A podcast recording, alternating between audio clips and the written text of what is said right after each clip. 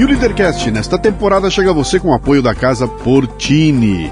Localizada num bairro no Botafogo, no Rio de Janeiro, a Casa Portini possui uma estrutura de alta qualidade. Aliás, Portini sou eu que falo, né? Eles lá eles falam assim, é, é Portini. Casa Portini. É uma estrutura de alta qualidade para receber eventos privados ou corporativos num ambiente exclusivo e acolhedor. Treinamentos, reuniões, workshops, jantares e degustações podem acontecer num espaço multiuso. A casa dispõe também de um lindo estúdio de yoga e uma cozinha profissional, perfeita para aulas práticas e produção de vídeos. Visite o Instagram, arroba Casa Portini. Se escreve Casa Porcini com C.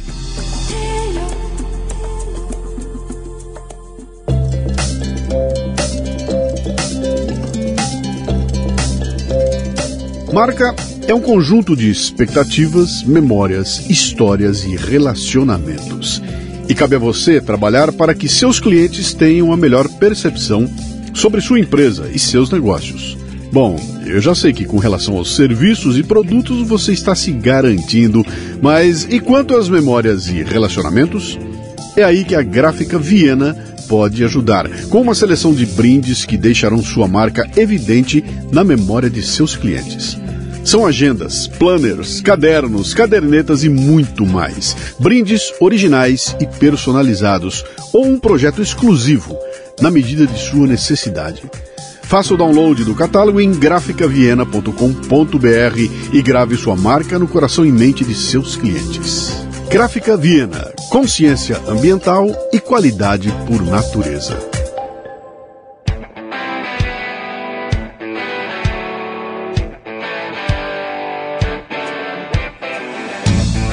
Bom dia, boa tarde, boa noite, bem-vindo, bem-vinda a mais um Leadercast, o podcast que trata de liderança e empreendedorismo com gente que faz acontecer.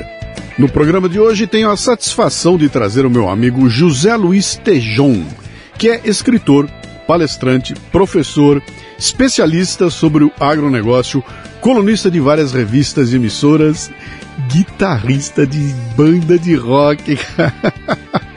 Tejon, aos 70 anos, continua inspirando muita gente com sua capacidade de superação e perspicácia para entender os rumos da sociedade. Tejon joga luz em diversas questões e, em alguns momentos, vira o perguntador do programa. Um papo fascinante. Muito bem, mais um Leadercast. Como sempre, eu vou contar como é que esse meu convidado chegou aqui hoje. Essa história tem uns quase 20 anos. Pois é, mas nós somos jovens. Somos jovens, né? Mas quase 20 anos, cara. É. O Tejão faz parte de um grupo, um grupo de amigos que são palestrantes chamado Saga, que a gente desde 2011, se eu não me engano, a pois gente é, se encontra, foi. né? Faz eventos e tudo mais. Eu já trouxe no Leadercast todo mundo da saga, só não tinha trazido o Tejão. Aí consegui, no intervalo entre ano novo e. e, e não, logo no começo do ano, né? É, Primeiros dias do ano de 2023. Dia consegui pegar o bicho de férias aqui. Vem cá, ele está perto de mim, chegou aqui, então seja muito bem-vindo, meu caro. Eu começo com três perguntas, que são as únicas que você não pode errar, o resto você chuta à vontade. E eu tá? também vou te fazer. Faça à vontade. Pergunta só a seguinte: o seu nome, sua idade e o que, que você faz? Ah, é, bom, a idade, vamos tentar acertar, né? José Luiz Tejon Megido, Terron Merrido, mas em português, Tejon Megido. Uh, idade 70 aninhos, né? 70, cara! 70 aninhos. E a, e a, outra pergunta que não pode errar? O que, que você faz? O que eu faço é, é difícil, viu? Porque a gente aprendeu a se virar fazendo tanta coisa, né? Você faz que nem eu, né? Você é responde pro... assim, ó, você tem tempo? É, é professor, é, tem uma agência de, de comunicação, é, membro de alguns conselhos, escritor, de vez em nas horas vagas músico ainda, né, de um rock and roll sim. dos velhos tempos, né? Sim. Então a gente palestrante, ora essa. É, Por que não? Palestras e tal, mas olha, eu aprendi na vida que você não pode ter uma profissão só. Sim. Você tem que ter três ou quatro coisas uh, que te dão prazer e que, obviamente, Sim. não conflitem entre si, né? Sabe como é que eu resolvi isso? Como? Se alguém pergunta para mim, eu digo o seguinte aqui: o que, que você faz, cara? Eu sou um cara que eu crio conteúdo. E aí eu tenho canais de distribuição. Então, num canal eu sou palestrante, no outro canal eu sou tá, podcaster, no outro eu sou radialista, no outro eu sou escritor, no outro eu sou isso e aquilo, mas tá. o cerne é inventar a história e contar a história. Né? conteúdo, exatamente, né? Exatamente. Distribuído pelas várias plataformas Isso do mundo. Aí. Nasceu onde, Tejão? Santos, a cidade de Santos. Santos. Santos, onde nós estamos aqui neste dia, né, juntos aqui, o dia em que o Pelé está sendo sepultado. Exatamente. Nesse exato momento está rolando o pois é. cortejo é. lá para o, é, o, sepultamento do é, Pelé, né? Neste exato momento eu creio que já esteja lá no memorial. Uhum. Né, aquele memorial, aquele cemitério é, vertical. Sim. Eu acho que já estão lá nesse momento. Sim. Então temos e temos é, você é, conterrâneo dele? Sim, então, Luciano, eu tenho, tenho, temos histórias aqui hum. é, importantes, porque eu fui criado ali na Vila Belmiro, na rua Princesa Isabel. Sim. A praticamente cinco, seis quadras do Campo dos Santos. E desde pequeno, eu, em que andava por ali, junto com a molecada da minha rua, uh, em frente à casa em que eu morava, tinha um posto de gasolina e diversas vezes o Pelé ia lá com o carro que ele tinha, naquela época, ele ia levar o carro para lavar no posto. Oh, você, você quer Deixava... ver? Okay, vamos fazer uma conta aqui, só para você que está ouvindo a gente aqui entender. O Tejão está dizendo o seguinte: o Tejão tinha 4 anos de idade quando o Pelé chegou em Santos, vindo de Bauru. Foi. Veio de Bauru, chegou em Santos, Foi. o Tejão tinha 4 anos de idade. O Pelé Isso. chegou com 16. Alguma coisa é, assim. Ele, ele, chegou em Santos em, em 1956, exatamente. Sim. E aí, coincidentemente também, né, você sabe, é, eu sofri uma grave queimadura, um acidente em casa, nesse lugar, Sim. exatamente aos quatro anos de idade. Pô. E fiquei internado ali na Santa Casa de Santos. Naquela época, com a ciência daquele período, vou te contar, né? Você entrava no hospital não saía mais. Sim. Eu entrei no hospital uh, na queimadura, uma queimadura facial de terceiro grau, grave, não morri por sorte. E fiquei ali na Santa Casa de Santos dos quatro anos até os meus sete anos de idade. Três anos praticamente semi-internado. Então, quando saí da Santa Casa, fui ali para a rua, para minha molecada da rua, ali na Praça Isabel, é onde surge um marco importante. Já estávamos então praticamente em 59, né, por aí, 58, 59, uhum. e o Pelé e o Santos, famosíssimo já naquela altura. Já e, tinha levado o campeonato já, mundial 58. Já tinha ganho o campeonato Sim. mundial, o Santos estava naquela ascensão imensa com, com, aquele time, né? Pelé com 17 fazendo é, gol na, no final da Copa. Durval Mengalvio Coutinho, Pelé Sim. Pepe, né, o Gilmar uh, um goleiro, que aliás uma pessoa que também teve uma passagem comigo muito rica. E o Pelé ia lá, levava o carro para lavar. E a, e a gente corria né, para ver o Pelé. Então eu não esqueço nunca, naquela aquela molecada da rua, em volta ali do carro do Pelé, no posto. Ele mesmo levava, deixava lá, né? E aí ele abraçando a molecada e dando um abraço à molecada, a gente, uma bola bem, não era bola de meia como era ele foi capotão. acostumado, mas uma, uma bola bem, bem daquelas baratas que a gente conseguia ter, e o Pelé dava um chute lá pra gente. Então guardava, guardei ali com o Pelé um encontro na, naquela infância, é, que nos deu, viu, Luciano, voltando agora na reflexão, nesse momento em que o Pelé é reverenciado no planeta inteiro, primeiras Sim. páginas de todos os jornais, uh, me fez refletir muito no quanto ele deu ali, para mim, naquela circunstância, o quanto que ele deu de autoestima, viu? Uhum. Naquele carinho, né? Claro. Foi muito. Claro. Eu e, me emociono porque foi. Eu, eu, imagino que no meio daquela garotada forte. lá, você era o moleque é. mais você era o ET, você era o ET. Eu era o Você estava transfigurado? Estava, completo ET, com Sim. o rosto desfigurado. aliás, a molecada da minha rua, muito querida, né? não posso também é, esquecê-los. As mães desses meninos, Sim. dos meus vizinhos, sempre me quiseram muito bem ali com eles, me aceitaram muito bem com eles. Mas aquela coisa do Pelé ali, pegar, abraçar. Dando atenção e tudo mais, né? Foi muito importante. Então. Algo impensável hoje, né, Tejão? Você não consegue imaginar hoje o Neymar levando o carro para abastecer no posto, descendo e abraçando a molecada. Descendo e abraçando a molecada cara. com um carinho muito grande. Cara, né? eu, eu morava em. Eu morei uma época em Aldeia da Serra. É. E Aldeia da Serra tem uma capelinha ali, uhum. muito bonitinha, e uma capelinha onde tem uns casamentos mais transadinhos, é, acontece ali, né? E um dia eu estava lá e apareceu um zoom, zoom, zoom na região que a Eliana, apresentadora da televisão, Eliana. ia se casar lá na capela. Sei. E tava lá um burburinho, porque a Eliana ia lá e tudo mais. Bom, chegou na hora, mais ou menos na hora do casamento, eu falei, bom, deixa eu ir ver o que tá acontecendo. Peguei meu carro, saí com o carro, e tava um rebu na frente da, da, da capela. E eu não me lembro muito bem se a Eliana tava chegando ou saindo. Acho que ela tava saindo. Cara, e o povo pulou em cima dela de um jeito tal que ela começou quase que a ser agredida ali. Então ela ia ser agredida, iam rasgar a roupa dela, teve que entrar segurança na jogada, tirar, enfiar ela dentro de um carro e ela saiu de lá para escapar daquela multidão. E eu tô falando da Eliana, não tô falando do Neymar, né? Então você vê como essa coisa, como a fama, como a mídia, né? Como construiu, transformou os seres de em carne e osso, como o Pelé, aquele Pelé que você conheceu. Que pois um é, numa... e Luciano, depois passados os anos, eu quando estava é, na AgroSérie, já como diretor de marketing, eu tive uma ideia de fazer uma campanha publicitária com, com o Pelé. Porque naquela época, estou falando de 1982, Sim. a AgroSéries era, era líder na área de sementes de milho. E o milho no Brasil, em 82, era o primo pobre. Era o primo pobre da agricultura, nada a ver com esse milho de hoje. Sim. E existiam lá uns campeonatos de produtividade de, de, de agricultores. Sim. Tem uns campeões de produtividade de milho. Mas campeão de produtividade de milho, em 82, era uma coisa assim né, que não, ninguém ligava muito. E aí tive uma ideia naquela época lá, vamos, vamos convidar o Pelé, o Pelé, atleta do século, etc. Vamos convidar o Pelé para para ser o apresentador dos campeões. Ele vai apresentar os campeões eh, da agricultura. Ah, mas nós não vamos ter dinheiro para pagar isso, etc. É, eu, com a bola no pé eu sou Pelé, com a Grosséries na plantação, você é o campeão. Esse era o slogan. Uhum. Bom, vai lá falar com o Pelé, né? Então eu fui lá conversar com o Pelé. Ele se recordava de mim, dessa coisa da infância me recebeu, aliás, ele recebia as pessoas com um carinho simplesmente espetacular, todas as pessoas.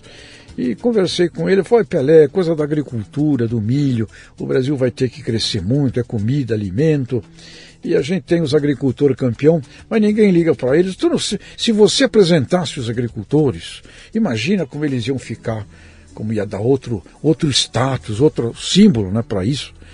Ele falou, puxa, agricultura, milho, caramba, que legal, eu gosto da ideia.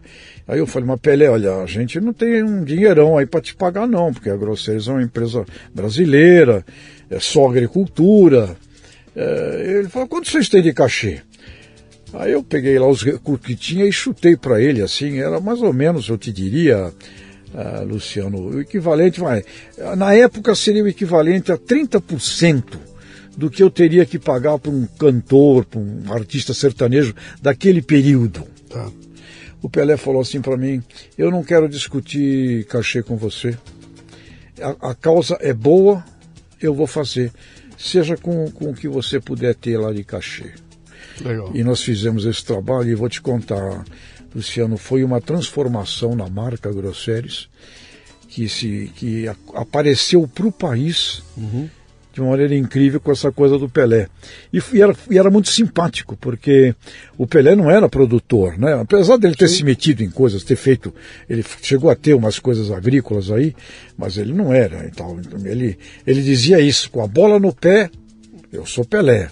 Agrossérios na plantação, você é o campeão. Uhum. E apareciam então o seu Jerônimo, o seu Arthur, os agricultores. E aquilo deu uma, uma repercussão espetacular para a empresa naquele período. Mas no convívio com ele, é, eu saí para gravar com ele, saí para fazer é, viagens com ele nas gravações. Ele tinha uma preocupação de atender as pessoas que é uhum. é incrível.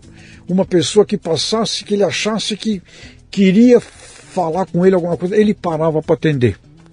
Então eu vi ali no convívio uma pessoa fascinante Legal, é? e talvez para a gente deixar aqui como um dos exemplos mais mais engraçados com o Pelé, nesse sentido. Estávamos gravando já em outra campanha que eu fiz com o Estadão, já aqui em São Paulo, com o Grupo Estado, uma campanha com o Pelé também. Gravávamos e terminou a gravação ali na República do Líbano. Saímos da casa, bom, Pelé né, na rua, para a gente, pararam carros, etc.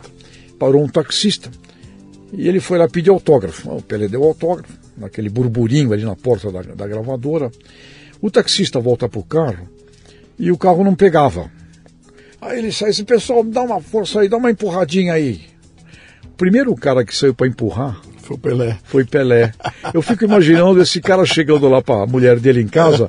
Olha, o Pelé empurrou o táxi hoje. Empurrou meu carro. É. Ou seja, foi uma convivência muito rica e temos aí uma, um símbolo fortíssimo e que eu até acho, Luciano, que a gente praticamente não soube utilizá-lo como marca.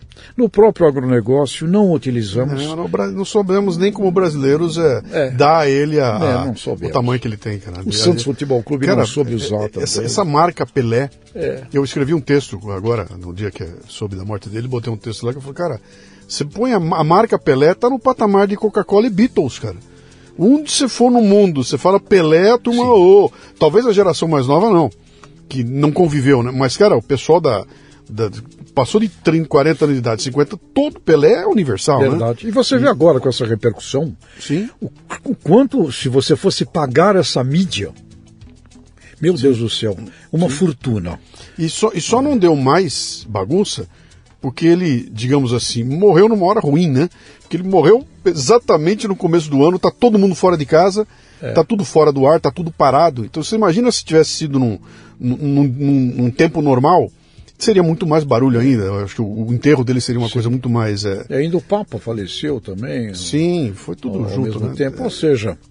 Mas enfim, em síntese, vale aqui nesse nosso, nesse nosso podcast uma homenagem. Uma homenagem ao Pelé e ao, eu nunca vi um cara com tanta fama tão preocupado em atender uhum. todas as pessoas com quem a gente cruzava. Ele, ele, ele nunca perdeu, ele nunca perdeu a perspectiva da origem dele, né, cara? Verdade. Ele, ele, nunca perdeu. Luciano, eu vejo que você gosta muito aqui.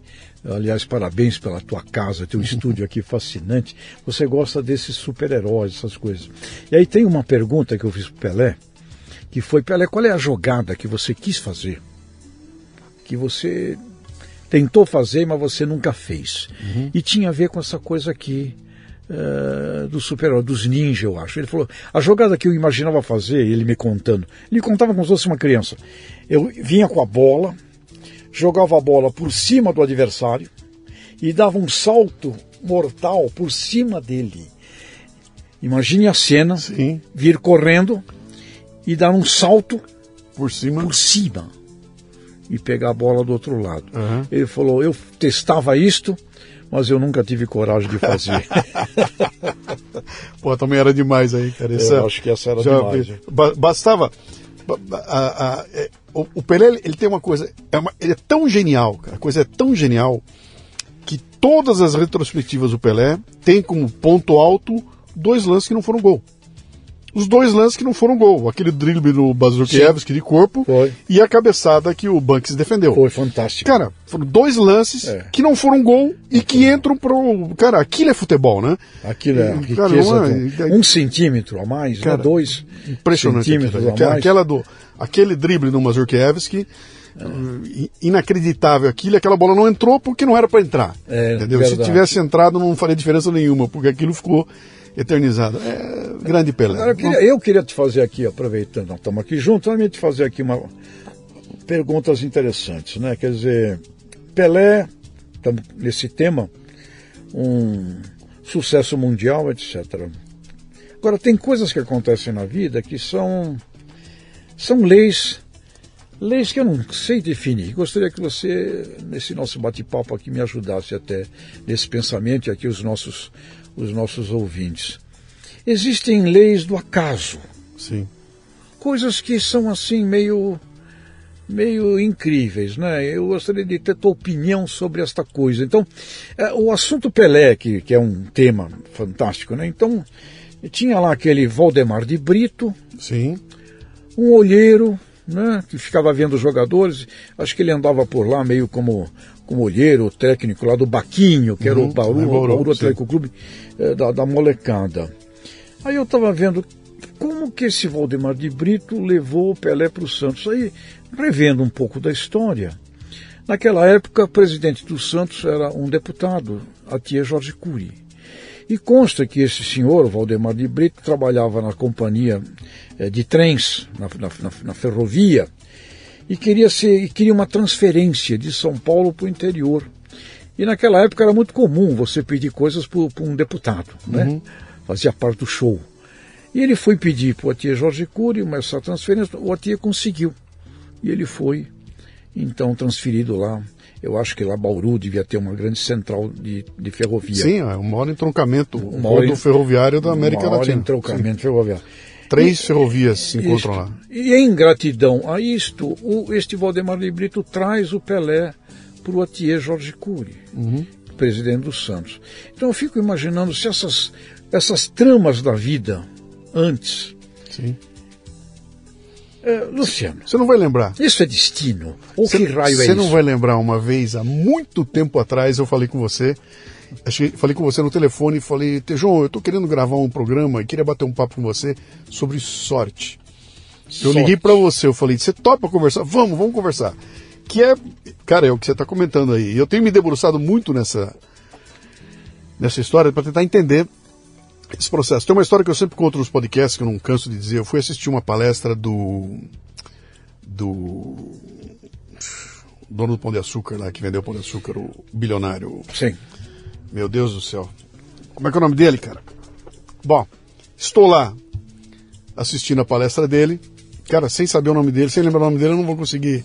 Que agora tem um programa na televisão, tu tá com 82 anos de idade, é corredor. Sim, Como é sim, que é o nome sim, dele, é cara? Abílio. Abílio Diniz. Abílio, Pronto, Abílio, Ótimo, Abílio. Abílio Diniz.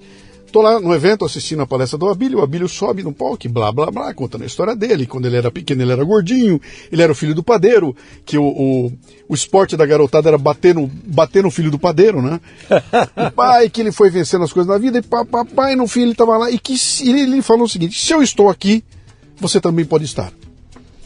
E eu ouço ele falar aquilo e falo, bom, muito bem, a possibilidade de estar no lugar do Abílio é total. A probabilidade é quase nula. Muito interessante. Possibilidade total. É possível. Probabilística. Nenhuma. Entendeu? E aí eu levei isso adiante dizendo o seguinte, cara. Se eu reproduzisse, eu, eu, Luciano, a vida do Abílio inteirinha, eu não ia dar certo como ele deu. Porque em algum momento o Abílio estava no lugar certo, na hora certa. Perfeito. Ele cruzou com alguém, aconteceu algum momento histórico que não se repetiria hoje, né? Então, Perfeito. se você pegar o Pelé hoje e trouxesse ele aqui para jogar hoje, não sei se o Pelé ia ser o melhor jogador do mundo no esporte que já não tem mais nada a ver com aquilo que era o esporte da, da época dele lá, né? Então, tem algo que as pessoas chamam de sorte. É, é, dá para você é, provocar a sorte? Olha, eu não sei se dá para provocar, agora que dá para dar uma mão para ela, dá. a gente consegue dar, ajudá-la, né? Ajudar que ela aconteça, né? Mas isso é muito importante, porque eu vejo muita a juventude e tal, muito na expectativa do, do, do sucesso, né? na expectativa da fama, do sucesso. E, e, e há uma. E isso acho que é importante a gente aqui bater um papo sobre isso, porque você pode fazer tudo, estudar tudo, ok, você está dando chances à sorte. Sim. Mas uma palavra, 10 centímetros para cá para lá. É isso aí. Eu, eu diria que o, o, o, estudar é um pedaço, você se expor a situações é outro pedaço, né? Eu, eu me expor ao maior número de encontros possíveis, eu estou dando uma mão para sorte. Se eu não estiver no lugar exato na hora exata, não vai acontecer nada. Então, trabalhar trancado na minha casa, não vai acontecer nada. Eu, eu, tô, eu tô restrito àquilo. Quando eu me exponho, eu saio na rua, talvez eu cruze com o Tejon. Ô Tejon, tudo bom? Como é que você vai? Bom, eu lembrei, pum, minha vida muda com esse, com esse encontro que foi provocado. Então, se expor aos encontros é uma forma de você é. dar uh, mão à sorte. Se preparar, né? Tá sempre preparado, né? Ser, uh, ser muito bom naquilo. Sim. Uh, aquele cara, o cara que aprende a falar inglês é, e um é. belo, belo dia surge uma promoção. Você fala, pô, que sorte, hein? Precisava de um cara falando é. inglês. Falo, não, pera um pouquinho, cara. Surgiu a chance. Bom naquilo, e eu sabia. É, ter essa, essa coragem da exposição. Um dos meus primeiros empregos foi lá em Pompeia, lá com, na Jato, com a família Nishimura. Sim. Eu convivi com o velho Sunji Nishimura, Sim. tinha 23 anos. Foi um aprendizado riquíssimo, a sabe? Jato tem uma história fabulosa. É, Preciso trazer alguém Luciano, deles aqui, cara, você me ajuda. Olha, eu trago, sem dúvida, Sim. porque Uma, aliás, outra coisa interessante, nós estamos falando dessa coisa que eu acho que é muito rica para quem está nos ouvindo, essa coisa de você se expor, uhum. você ser competente, muito bom no que faz, e também acho que outra coisa muito legal é ah, é uma coisa velha que está na Bíblia até. Diga-me com quem andas, né? Sim. Com quem nós também estamos, Exatamente. aprendemos muito e abrem caminhos.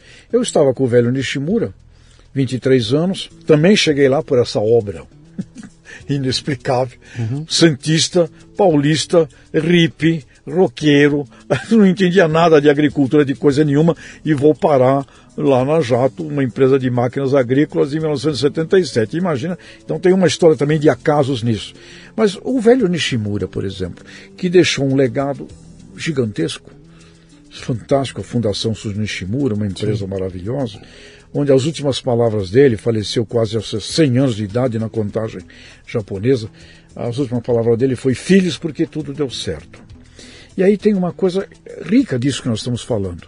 Ele veio do Japão, pobre, foi garçom, boia fria, era formado, ele era um mecânico, na verdade, ele é mecânico, ele era mecânico, uma pessoa de mecânica. É, pega um trem para a última parada do trem, lá em Pompeia, uhum. era a última estação do trem.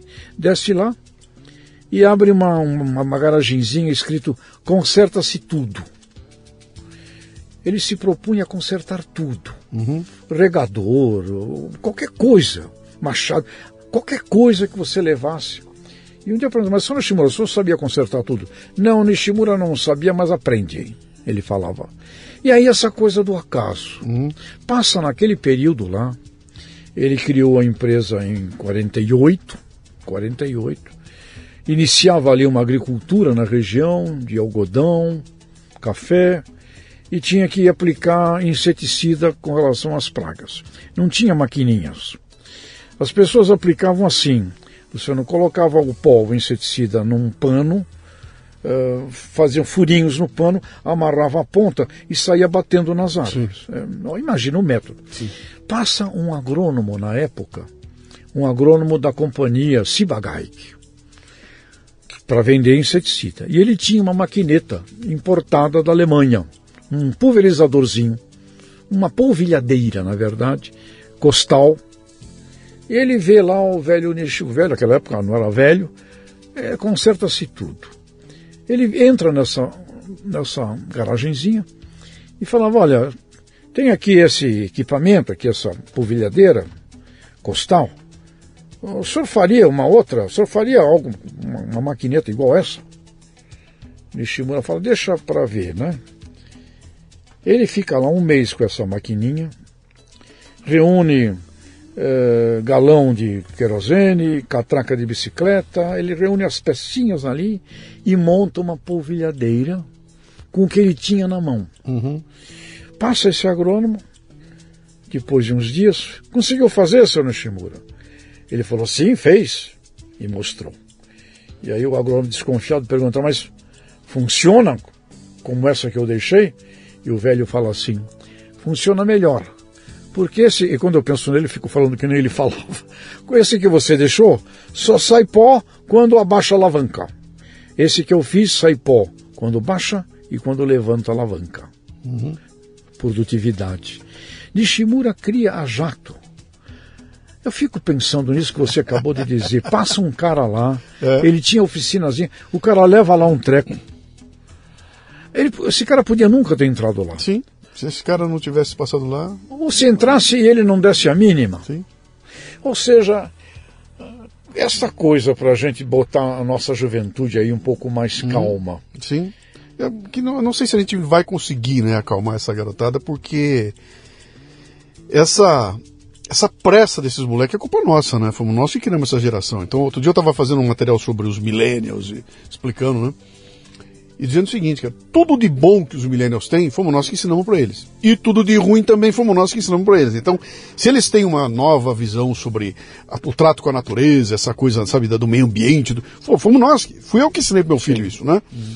Mas também ensinei para ele outras coisas. Ensinei para ele a, a, querer tudo rápido, a sair correndo, a querer estar tá na frente, a querer, se você não vier, outro vai ganhar. Então vamos competir, vamos. Fomos nós que criamos isso tudo, né? Então, é um ambiente que a gente não vai consertar. E essa garotada vai quebrar muito a cara, né? Porque eles vivem numa coisa. Vamos voltar pra tua época lá em, lá em, lá em Santos. Você garotou em Santos, cara. Cara, o teu, o teu ídolo estava na tua frente. Então É, você é. olhava pro Pelé e falava o seguinte: bom, se eu quiser, quando crescer, ser igual o Pelé, eu tô vendo o Pelé, ele tá na minha frente aqui. Esse é o Pelé. Deixa eu pegar nele. Ele tá aqui, ele mora perto de mim, eu vejo ele com o carro dele, eu vejo ele com a namorada dele. Pô, eu consigo me mirar naquele exemplo acabado. Hoje em dia, cara, aí houve uma época que esses exemplos passaram a ser exemplos da mídia. Então já não era mais o Pelé, mas era aquele cantor sofisticado que, que, que eu nunca vi na vida, acho que eu nunca ia ver, mas estava lá num vídeo, no, na MTV. E, e hoje em dia está no, no Instagram. Então hoje em dia eu pego o Instagram, aparece um sujeito que está no interior do Maranhão, que pega uma câmerazinha sem vergonha, começa a fazer uns videozinhos sem vergonha, e no dia seguinte ele tem 11 milhões de, de seguidores, né? E, cara, eu olho para aquilo e falo, cara, é muito fácil, não precisa ter o trabalho que o Pelé teve. Cara, o Pelé teve que. Eu, eu vi o Pelé, o Pelé tra- teve que trabalhar muito para chegar naquele. Esse cara não, pô, ele mora no interior do Piauí, ele pegou uma câmerazinha, se filmou e virou um sucesso. Eu também posso. E todo mundo quer ser. E aí as pessoas não fazem a conta de que para cada Neymar tem 2 milhões de jogadores que ganham salário mínimo. né? Então, cara, não dá para se mirar nisso. Né? E, e- então fica essa coisa muito. E gera frustrações. Cara, Mas esse é o ponto, que esse é o termo que eu ia usar. Que tremenda frustração quando eu faço tudo aquilo que está tão fácil na minha mão e não consigo ter o número de seguidores que aquele cara tem, né? Uma vez eu conversei com o Miligene, do tênis, Sim. e ele tinha uma academia de tênis. Ele falou o seguinte: quando surgiu o Guga, muitos pais levaram os, os meninos lá para virar, para virar Guga. Sim, Né? Não é tenista, para virar Guga. sim. E ele me disse assim: olha, eu tinha menino que vinha, ok, bacana, o esporte é bom, não vai, fazer mal.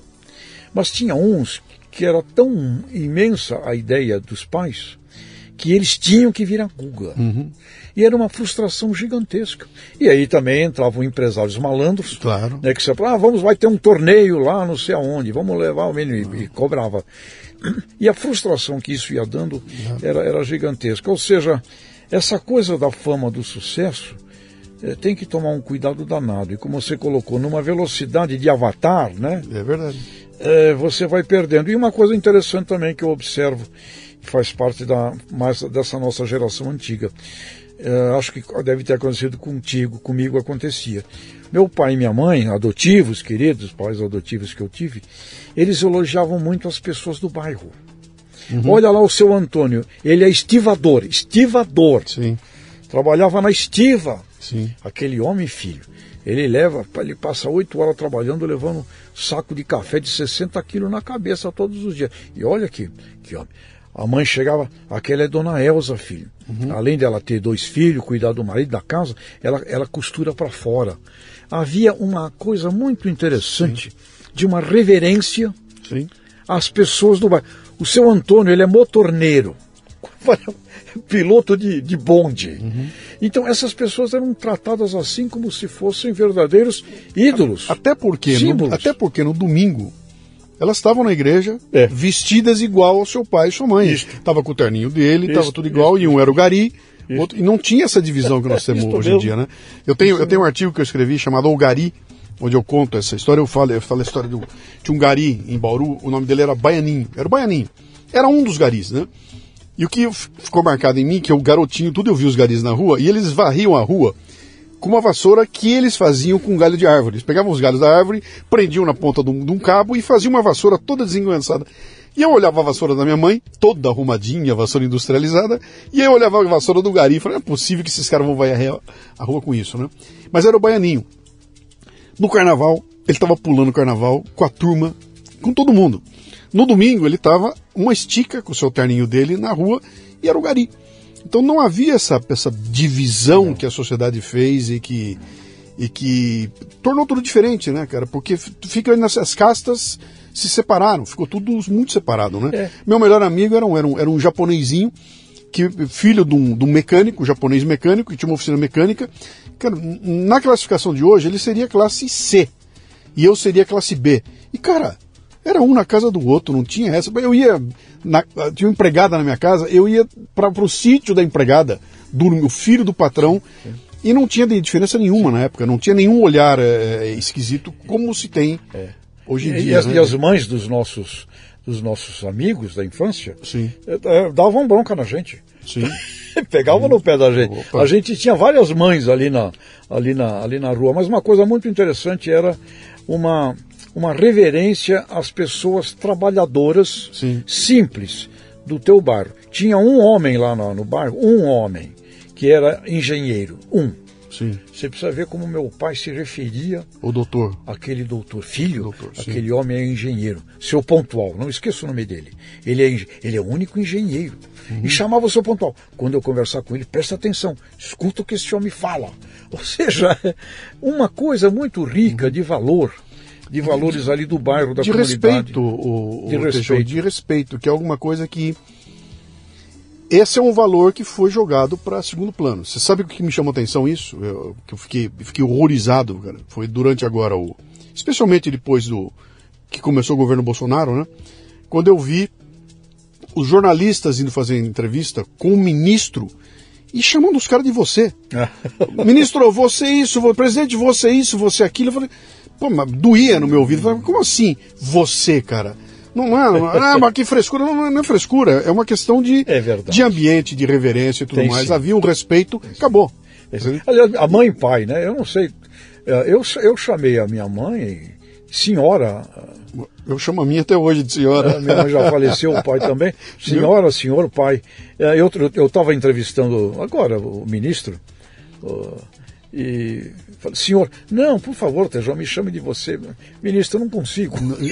Aconteceu a mesma coisa comigo. Cara, eu não consigo, cara. Eu não consigo. Pô, mas você é mais velho que eu, cara, bicho, eu não consigo. Tem, deixa eu te fazer aqui uh, momentos, momentos de decisão.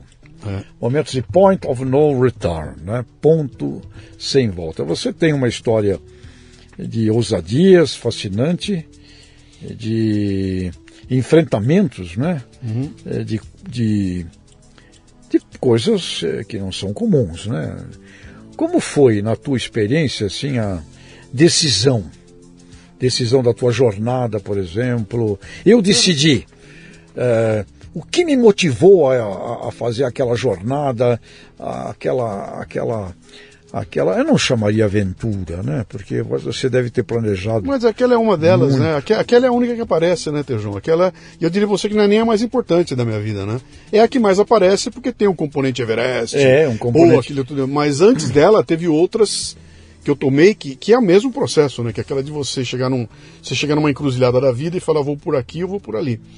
E ao tomar essa decisão, você muda a tua vida completamente. Então, e eu desde garoto, eu não, não, me pergunte de onde veio isso, eu não sei. Eu quando termino de fazer o colégio de eletrônica, hum, você fez eletrônica? Fiz colégio de eletrônica, me formo em eletrônica em Bauru. Toda molecada vai fazer engenharia elétrica. Sim. Eu presto vestibular para engenharia elétrica em Bauru e presto comunicação visual no Mackenzie aqui em São Paulo. Mackenzie. E passo nas duas. Entendeu? E aí? E aí eu olho para aquilo, bom, todo mundo está indo para engenharia e só eu estou indo para Mackenzie. Outro, Mackenzie em São Paulo, engenharia em Bauru. Aí meu pai chega para mim e falou: você tem que decidir, ó, seguinte, você ficar em Bauru, namoradinha lá, tudo lá. Você ficar em Bauru, te dou um carro, você fica aqui numa boa. Hum. Resolve. Aí eu falei: eu vou para São Paulo. E vim para cá sozinho, para morar numa, num quartinho, numa casa de gente que eu não conhecia. O que te trouxe, vai? Não sei. O que cara. te trouxe não isso? Sei, não sei. Agora, e aí, aí eu notei que tinha uma característica. Se chegar para mim, chegar na minha frente e falar assim, Luciano, eu tenho dois caminhos para você. Um é pavimentado, legal, tudo certinho. O outro é todo esburacado e enrolado. Qual você quer? Eu quero esburacado. Eu, eu sempre falei, eu, eu quero. Qual é o mais difícil? Qual é o pior? Tanto que a minha aventura do Everest, eu nunca tinha feito uma caminhada trekking em montanha. E a hora que eu resolvi fazer, eu fui no The Best, eu não fui fazer o comecinho. Qual é a mais foda que tem? Porra, é do Everest, é lá que eu vou. Entendeu? Mas como, por que isso? Porque sempre foi assim. A vida inteira, eu, eu, eu na hora da escolha, eu, me dá uma. Qual é o mais, o mais complicado? Não sei se é porque, instintivamente, eu já sabia uma coisa que. Eu não me lembro se foi o Walt Disney que disse, que falou, cara, que para você sempre. Quando você escolhe o caminho mais difícil, é lá que tem menos. O resultado é melhor porque tem menos gente concorrendo, entendeu? Sim. Você vai encontrar cada vez menos gente. E eu, isso era instintivo, né? E eu ia para lugares que eram completamente fora da casinha, né? Comprei minha primeira casa assim. Vou comprar casa, não foi, ou é, é, o sistema financeiro da habitação, que não é nada, bicho. Não dá para fazer, dane-se, daqui eu quero fazer e vou mandar. E, e, e, depois eu me viro. Entendeu? Então, foi sempre assim. Aos 52, eu tomo a decisão de sair da empresa. 26 anos como executivo. E é diferente, e viro, difícil isso. E vou virar um empreendedor produzido, produtor de conteúdo no Brasil, cara. Isso é uma loucura. Isso é um absurdo. Mas é a hora que eu olhei e falei, cara, eu vou. E peguei e fui. Então, eu acho que é uma. uma tem um fogo interior que talvez um dia ele acalme. É a hora que a gente vai ficando velho, tudo isso vai ficando mais. tem mais medo de tomar as decisões malucas, né? Mas é, é um. E, e, outra coisa que eu estava eu tava pensando nisso outro dia. Eu sou absolutamente fascinado. Se você olhar depois, eu vou te mostrar uma biblioteca aqui de as histórias dos grandes uh, descobridores, navegadores, os caras que foram para o Polo Norte, Polo Sul, cara aqui na África. Eu amo essas histórias todas. E o que tem por trás delas que me chama a atenção era aquela pergunta: meu, o que, que faz um cara sair da segurança da casa dele para se enfiar num navio que ele não sabe se vai voltar vivo para casa? Uhum. Para ir para um lugar, não tem nada, ela só tem gelo, eu vou para lá. Então há um chamado, né? Eu acho que boa parte disso é esse chamado, cara. Eu, eu tá obedecendo um chamado, cara, se atira, vai ver o que acontece lá. Isso é uma, é uma compulsão de vida. Acho, é, vida, é, vida. É. Porque eu conheço pessoas, por exemplo, a última pessoa mais, a pessoa mais idosa com quem eu conversei, há dois anos atrás, é, Penteado Cardoso, ele foi o fundador da Maná, né? É, e ele faleceu o ano passado, ah, o ano retrasado, já estamos em 2023, é, no dia 7 de setembro. Faleceu com 106 anos de idade esse uhum. homem. E eu conversei com ele, ele estava com 104. Uhum. Não, parece, parece que eu estava conversando com um jovem de 20. Uhum. Planos, ideias, ele presidia uma fundação, AgriSUS, uh, uma dinâmica de vida, uma, uma, alma infanto-juvenil. Que o leva aos 104 anos de idade. Meu pai, meu, meu pai está com 96. Produzindo, estava até acabarem com ele. Tinha um jornal lá em Bauru, o jornal entrou a pandemia, o jornal parou, aí ele parou. Então ele está numa de. calmou a vida dele, né? Mas ele fala para mim, fala, cara, minha cabeça está funcionando perfeitamente, mas o corpo não responde mais, né? Então esse é o meu medo, sabe? De você ter uma cabeça que quer empreender, quer fazer, quer te levar longe e o corpo vai parar de, de funcionar. Ele não, ele vai, não dá mais, cara. Você não pode mais subir a montanha que você quer, você não dá mais, você não Sim. tem mais condições físicas, né? Mas tem um negócio que você falou muito bem, essa coisa de se sentir vivo, né? Para me sentir vivo tem que ter um frio na barriga. Eu, tenho, cara, eu tô com frio na barriga, bicho, sinal que eu tô vivo. Cara, é sinal que se der certo vai vir um puta de um ganho. Cara, Luciano, como é que a gente consegue separar esta coisa que eu concordo contigo, esse eu tô vivo, freedom, a, a liberdade. Uhum. Ok, mas eu tenho responsabilidade. Sim. Eu não posso fazer uma grande merda. Se, se, eu fizer, pelo menos eu tenho que ter que Se eu fizer, eu é que vou ter que limpar. Como é que é essa coisa? Um cuidado que eu vejo, não, você tem que ser um cacete. Aí faz uma grande cagada. Cagada. E aí quer que outro limpe para ele. É, e eu acho que é mais. É, Como é, pior, que é, que é pior gente... ainda, é, o, o, o, é quando você tem pessoas que dependem de você, né? E aí? Cara, você casou, você tem filho, você já tem uma estrutura em volta de você. Você não pode ser o louco que se atira em qualquer merda aí sabendo que agora não é só você que tem risco, né? Tá em risco você, a família e tudo mais. Acho que aí tem que ter um, um equilíbrio. Tá.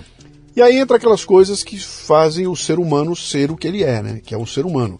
Ele é capaz de postergar um prazer. O cachorro não consegue. Eu vou deixar é. para comer meu osso não, depois. Não, né? ele quer ali na hora. Ele meu, pensa... Cachorro não faz isso, né? Quer dizer, o, o... Uma, uma, aliás, um belo, belo ensinamento, Luciano Quer dizer, uma coisa é você com você, não, não tem ninguém Sim. que depende de mim. Ok.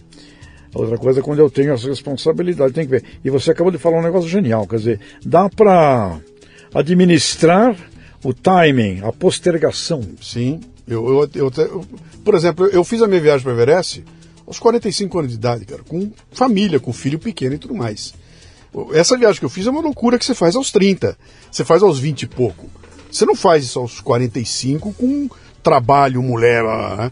mas eu, eu, eu consegui chegar até as condições que permitisse eu fazer com uma certa segurança. Quando eu vi que dava, eu falei, agora eu vou. Você administrou. Sim, mas esse é o ponto. Eu, eu esperei chegar o momento certo, uh, conduzi para que fosse da forma certa, não me atirei lá que nem um maluco, deixa eu ver o que acontece. Ah, sabe? Pô, deixa eu ver como é que eu posso ir com segurança. Tenho, ah. Eu tenho uma empresa americana, eu preciso entrar no grupo deles. Ah. Esse grupo tem que ter um certo cuidado. Eu, esses caras, eu, eu sei que se acontecer alguma coisa comigo, eu vou voltar vivo, Você né? se preparou bem. Então tem todo um, um ambiente lá que fala, bom, eu tenho segurança, agora eu me atiro e vou embora. O duro é você chegar no lugar e sem, sem conhecer onde você está indo, que é o que a gente mais vê acontecer conosco. Quantos amigos você tem que estavam no ambiente corporativo, chegaram sim. a nível de diretor, presidente, sim, sim, saem da empresa um dia e alugam um escritório, contrata a Dona Maria, pede para o sobrinho fazer um site senta lá na segunda-feira e anuncia agora eu sou consultor e daqui a seis meses o cara está desesperado porque ele quebrou. Ah, Quantos mas há um monte de, de, de ilusões é, gigantescas. Cara. Você é um caso extraordinário de sucesso. Hum. E eu sei como é que é ter a coragem. Eu fui executivo. Você fez isso também, né, cara? fui executivo uhum. de, de, de a Jato Grosseiro do Estadão. Fui diretor estatutário ali. Sim. É, você, quando está numa função de executivo, eu vou agora sair e vou seguir minha vida aqui independente. Sim. Sim. Olha, é, é, uma coisa assim que. Mas como você bem colocou, de algum jeito você já está preparado. Uma vez é. eu conversei com o Amir Klink, navegador. Sim, sentou aí né? nessa cadeira. O Amir Klink, tá... navegador. Mas, Amir, eu perguntei para ele, Amir, quando ele fez aquela travessia no barco a remo, da África para o Brasil, que eu achei fantástico, Sim. barco a remo, né, eu perguntei, Amir, você sente medo? A resposta dele foi fascinante. Tem a ver com essa nossa conversa aqui. Ele falou, Tejon, eu só sinto medo quando eu estou planejando. Uhum. Porque se eu errar no planejamento, é sério. Sim. Mas quando eu entro no mar, não dá para ter mais medo. É Ou aí, seja, cara. a tua história, então, Luciano, e é muito rico esse momento, que eu acho que não tem muita gente que está nos ouvindo, é, que acho que vive essa angústia aqui de mudança, uhum. mudança. O mundo vivo é um mundo mutante, mudança. Uhum. Agora, a mudança com responsabilidade é: eu não vou permitir que a ausência da responsabilidade mate a liberdade de viver. Mas eu não vou permitir que a liberdade de viver é, seja algo que não, eu não leve em consideração a responsabilidade. Sim. Conciliar essas duas coisas. Sim, é, é, é esse é, é o equilíbrio, é o equilíbrio, né, cara? Aí tem um, tem um quê de maturidade, tem o quê da porra louquice que você começa a deixar de lado aos 35, 40 anos de idade. Ah, o que o pessoal precisa entender é que, conforme a época da vida que você está, teus desejos mudam tudo, prioridade muda tudo, cara. Eu com 25, eu queria jogar bola na quarta-feira e quebrar perna, cara. Essa é a coisa mais importante da minha vida era o futebol, que sai da frente, eu quero bater bola. Bater bola. Aos 40, cara, que merda em jogar bola, que história é essa? Não, cara, eu quero estar sentado na minha, no meu home theater assistindo um puta filme no meu DVD, entendeu?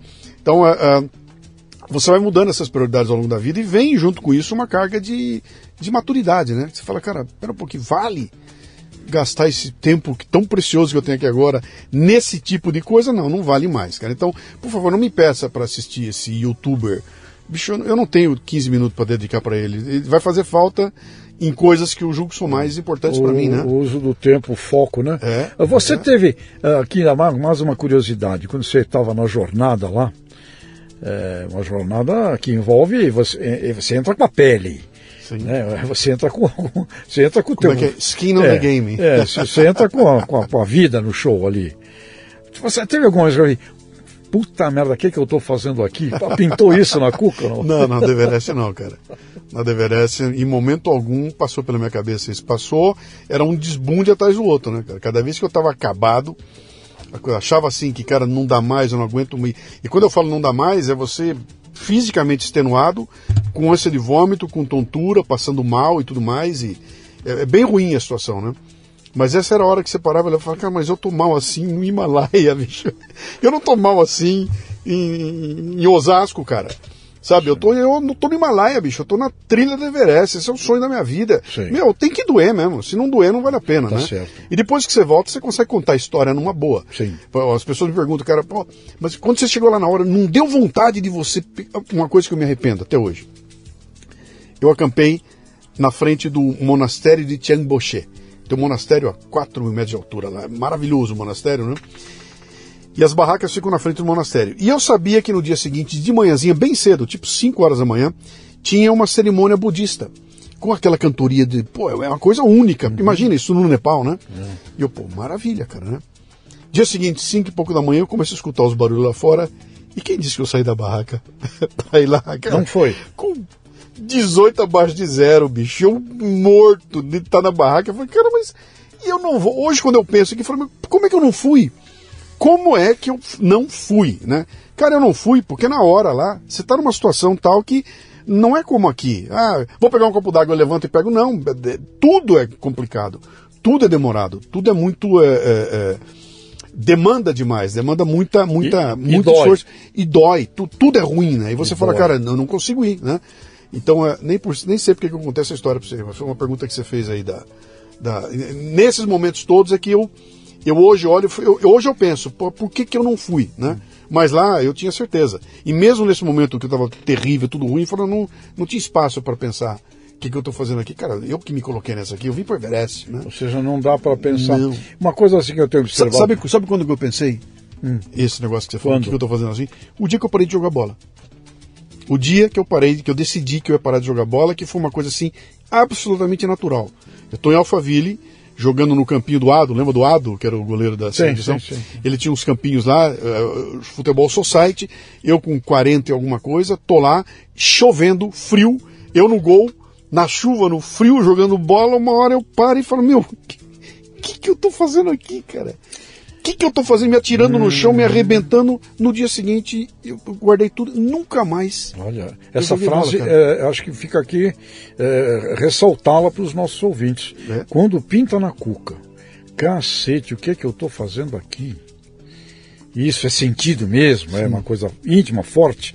Eu acho que ali está o point of no return. O nosso amigo. Max Ganniger, sentado nessa cadeirinha que você está, É. falou pra mim: você sabe que as coisas têm que mudar. O dia que você acorda de manhã, abre o olho e fala: puta, eu vou ter que ir lá de novo, cara.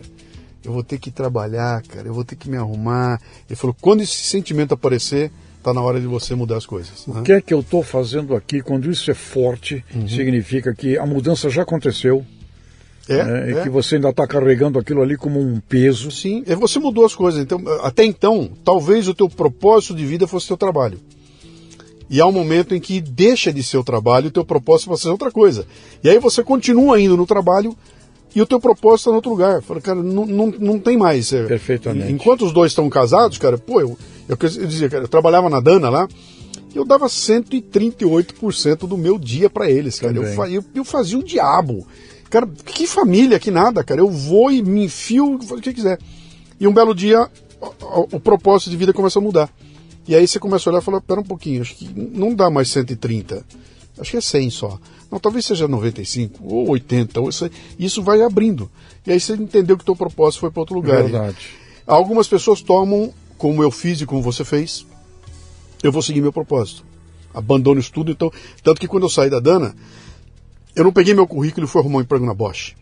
Eu não fui com o meu currículo para me transformar em algo igual ao que eu era em outro lugar. sim, sim, falei, sim. não, cara, eu vou no outro caminho. Onde é que está meu propósito? Está ali e é ali que eu vou atrás, né? Você foi exercitar um talento eh, que já estava ali pronto. E que me trouxe e que me trouxe menos segurança financeira, todo tipo É, de segurança o eu perdi. status que dá o executivo, Claro, perdi viagens, tudo. Perdi tudo isso. Perdi o tudo teu isso. salário, o teu bônus, Perdi tudo, eh, cara. o poder, aquela coisa toda que é muito fascinante. Agora, uma coisa importante que eh, você falou da tua experiência, eu vivi outras experiências, é assim, é, quando a gente passa por algo muito marcante, Uhum. forte mesmo, é, um- uma experiência que é, é- é dura, a dor, o fim, uma experiência dura, uma crise efetiva. É, eu sinto assim, você jamais volta a ser o mesmo. Sim. Ou você melhora, ou você piora. porque tem pessoas que são submetidas a esse desafio crítico e se escondem, fogem, eh, se reclamam do mundo, não conseguem aproveitar o desafio. Vira um trauma. Vira um trauma. Vira um trauma. E a pessoa, Sim. ao contrário, ela fica pior do que era. Sim. Ela, ela piora. Então, acho que quando você passa por uma experiência forte, só tem duas coisas que podem acontecer na vida: ou você melhorar ou você piorar. Uhum. Você não consegue ser igual mais. Então, talvez seja o que, o que, que faz com que muitas pessoas tenham medo do enfrentamento eu, é, efetivo é, é, da é, vida. Ninguém tem medo de mudança, né? As pessoas têm medo da consequência da mudança. A mudança em si não é o problema. Cara. Mudar é. a gente muda, mas quando você começa a pensar nas consequências, e aí vem aquele monte de medos, né? O que, que você tem medo de quê? Tenho medo de ficar na rua, de não ter emprego, de morar embaixo de um viaduto, de não conseguir alimentar minha família, de ser mal olhado pela sociedade. Então, um puta monte de medo te impede de, de fazer. Esses medos são consequências da, da mudança, né? Você está ouvindo o Leadercast, que faz parte do ecossistema Café Brasil, que você conhece acessando mundocafebrasil.com. São conteúdos originais distribuídos sob forma de podcasts, vídeos, palestras, e-books e com direito a grupos de discussão no Telegram. Torne-se um assinante do Café Brasil Premium.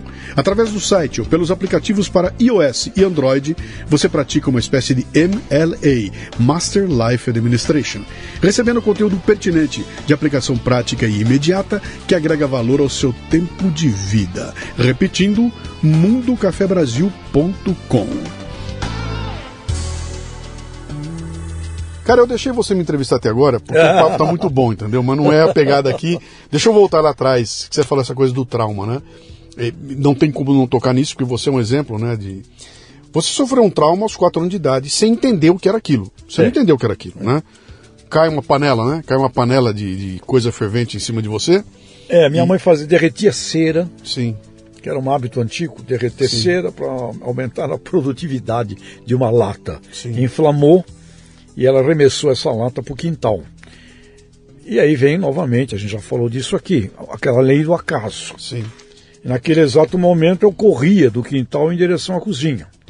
A lata veio voando e aquela história, dois segundos a menos ou a mais, teria não teria toda, acontecido. A lata vem, e a minha mãe me, me conta, a lata veio, bateu com o fundo dela no batente da porta da cozinha, que é outra coisa também, podia ter batido com a quina, podia ter batido com a boca, bateu com o fundo, o que permitiu, uma, parece que uma perfeição, permitiu que a mistura fervente atingisse exatamente meu rosto, né? como se fosse planejado, e ali então aconteceu essa, este acidente e eu, eu, eu não me lembro da, da, da dor, confesso que uma queimadura dói, né? Sim. Põe o dedinho no, no fósforo para você ver. Eu não, eu não, não, eu não, não ficou, não ficou no meu cérebro a dor daquilo. Deve ter sido imensa, porque era uma mistura fervente de cera com gasolina. Não era só um líquido,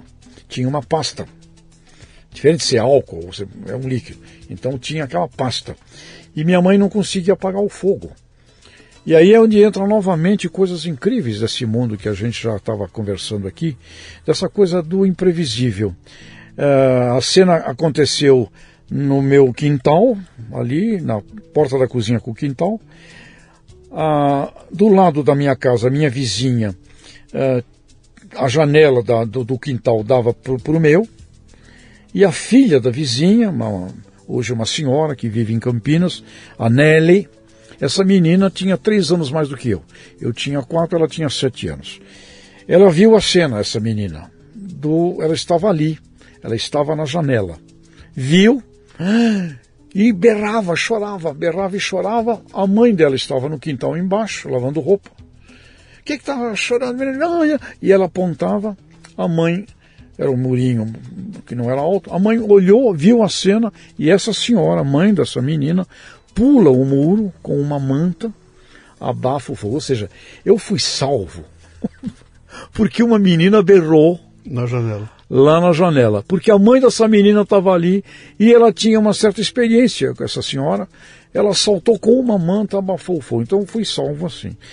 Então essa experiência que nasceu ali, como você bem coloca, não tinha noção, não tinha ideia, ela foi algo que viveu comigo na minha infância.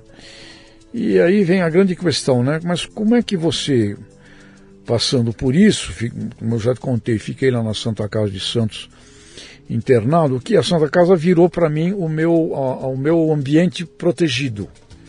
Porque na Santa Casa, sim.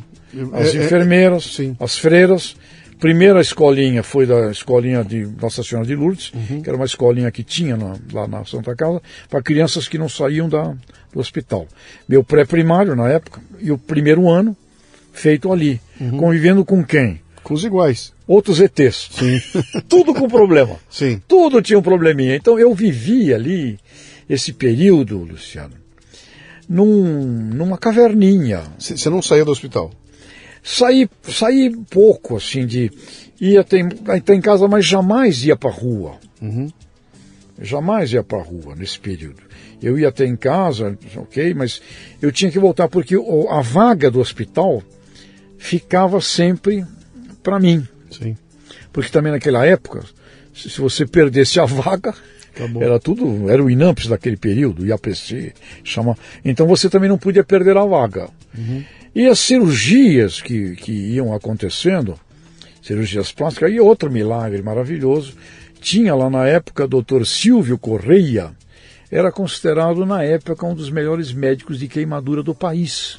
Estava lá. Ele estava lá. Então esse médico aqui fez, aí foi naquele período, imagine, enxerto, né? Enxerto, pele da perna, pele da barriga, para quando no rosto, não, não, não, e os enxertos, uh, um não, não, não pegava, tinha que fazer de novo, a anestesia geral, sempre, anestesia geral. Então foi uma vivência ali no, no na Santa Casa, eu te diria, muito rica, por um lado, e humana porque ao conviver ali com aqueles outros coleguinhas ETs, uhum.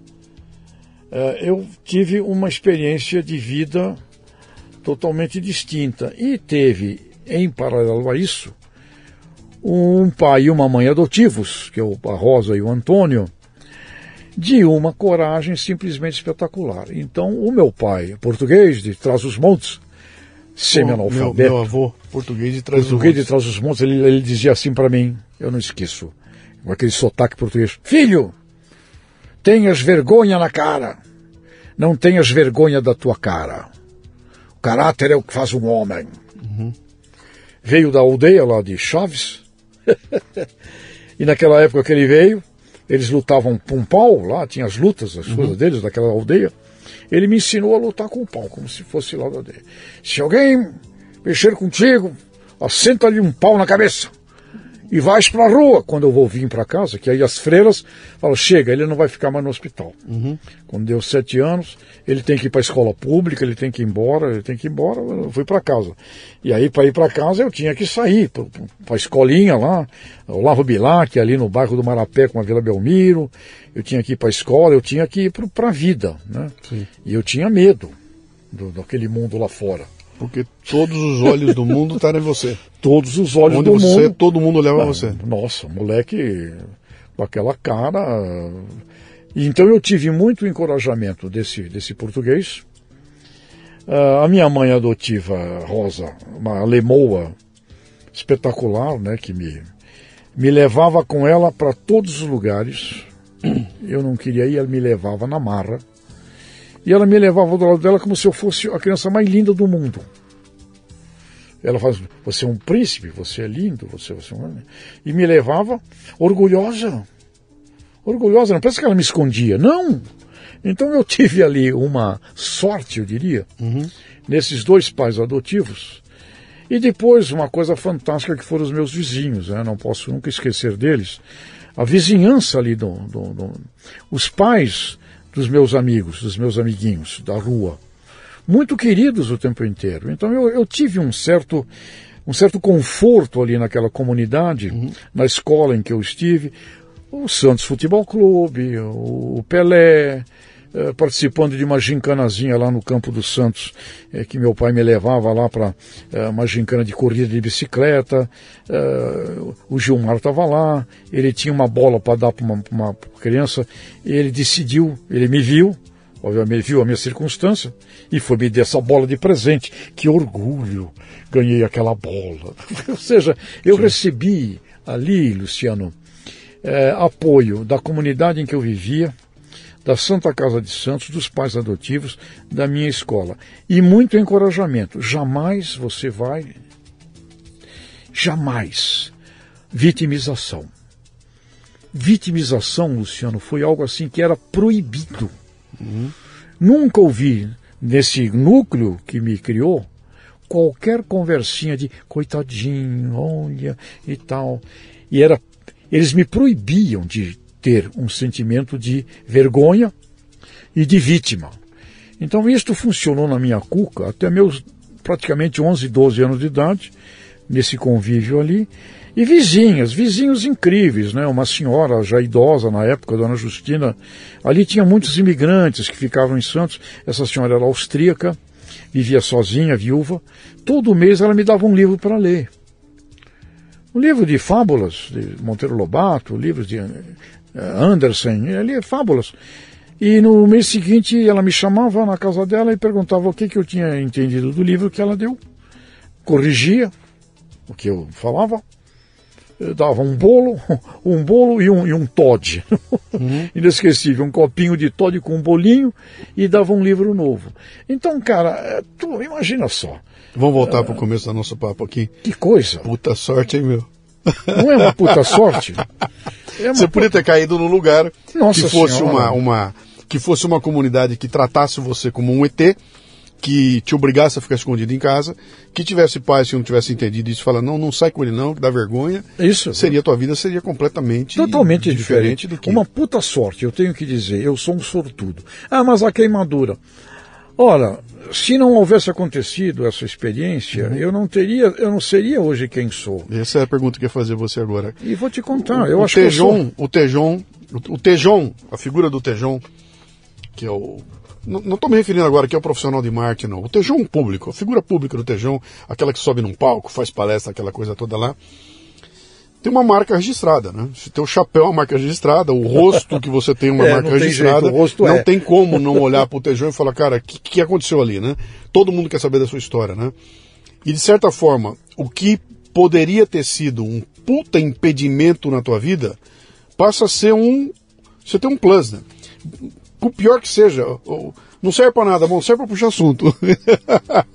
Entendeu? Eu nunca consigo ficar sem assunto quando vejo o Tejão, o Tejão, o que que houve? E aí você vai contar uma história. Então, uh, essa capacidade de transformar uma tragédia em algo que, que no fim das contas você olha para trás e fala, cara, uh, eu sentei aqui e fiz uma. Um, talvez o meu Leadercast mais, mais foda que eu fiz até hoje. É o Leadercast com a Neide, né? O Leadercast número 100. A Neide faz corrida de rua e tudo mais, né? E ela conta uma história que começa com uma tragédia aos quatro anos de idade e não termina mais a tragédia dela. É uma tragédia atrás da outra. Chega um, tem um ponto que eu falo para ela, chega, né? E aí ela dá uma virada na vida dela e ela usa toda essa história dela para mostrar, cara, olha o que eu sou hoje, né? Uma mulher forte pra cacete, patrocinada pela Nike, viaja o mundo inteiro, virou um ícone para todo mundo por conta de todo esse sofrimento que ela teve lá atrás. Né? Então, uh, essas coisas, você até falou aí, né? A gente passa por uma, por, por essas, essas provações na vida e você sai de algum jeito lá na ponta. Você, por acaso, saiu, ou de propósito, né? Saiu com uma autoestima alta, você não vê o Tejon escondidinho, que é pelo contrário. Cadê o holofote? Acende o holofote aí, bota na minha cara aqui que eu vou falar para vocês. Uhum. Você não tem problema nenhum com isso, né? E, mas tem muita gente que vai se esconder, e aí você tocou numa palavra que é o. Talvez seja o termo desses tempos aqui, né? Que é o vitimismo, né? É, vitimismo. Vocês me devem você me deve alguma coisa porque eu sou vítima. Eu sou vítima. Eu sou, portanto, vocês me devem, né? É, e aí vem é, toda uma história. Devem, é. Vocês me devem. É. E eu, eu começo a apontar os outros como responsáveis pela minha vitimização. Olha lá aquele, olha lá aquela. Ah, uma vez, é, numa, numa dessas palestras, aliás, eu sou muito grato às pessoas sempre, porque eu até comecei nesse campo de uh, de palestras, porque até 52 anos de idade eu não tinha raciocinado uh, uh, nos fatores que tinham me trazido até onde eu estava. Eu estava já como diretor no Estadão, né? eu tinha uma carreira de sucesso, mas eu nunca tinha parado para pensar muito no, no, no, no, que aconteceu. Até ele estava muito automático dentro da, da minha cuca.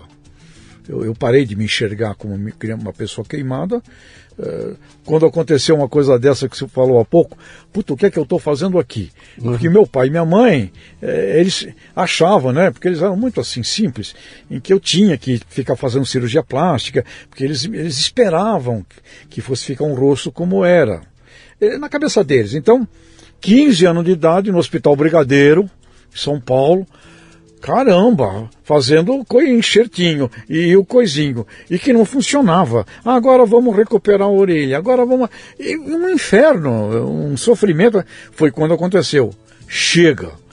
O que, que eu estou fazendo? Não quero, eu não entro mais para fazer uma cirurgia plástica na minha vida. Acabou. Isso aconteceu num, num desses momentos. Uhum. Uh, mas eu, eu fui processar uh, isto, 52, 52 anos de idade, novamente, puta sorte. Porque um cara que era meu amigo lá na infância, Roberto Chiniachique. Sim. Ele morava ali no Canal 1, né, pertinho onde eu morava. E a gente estudou no mesmo colégio e tal, a gente tinha assim uma certa uh, amizade assim de pequeno. E aí uma coisa que salvou muito a minha vida foi a música, porque essa senhora que salvou minha vida, ela era professora de violão. E ela me ensinou a tocar violão. E aí eu comecei a brincar com os acordes e comecei a fazer música minha. Fiz uma música minha, um amigo escreveu por conta dele, que eu não sabia, no Festival de Música Popular.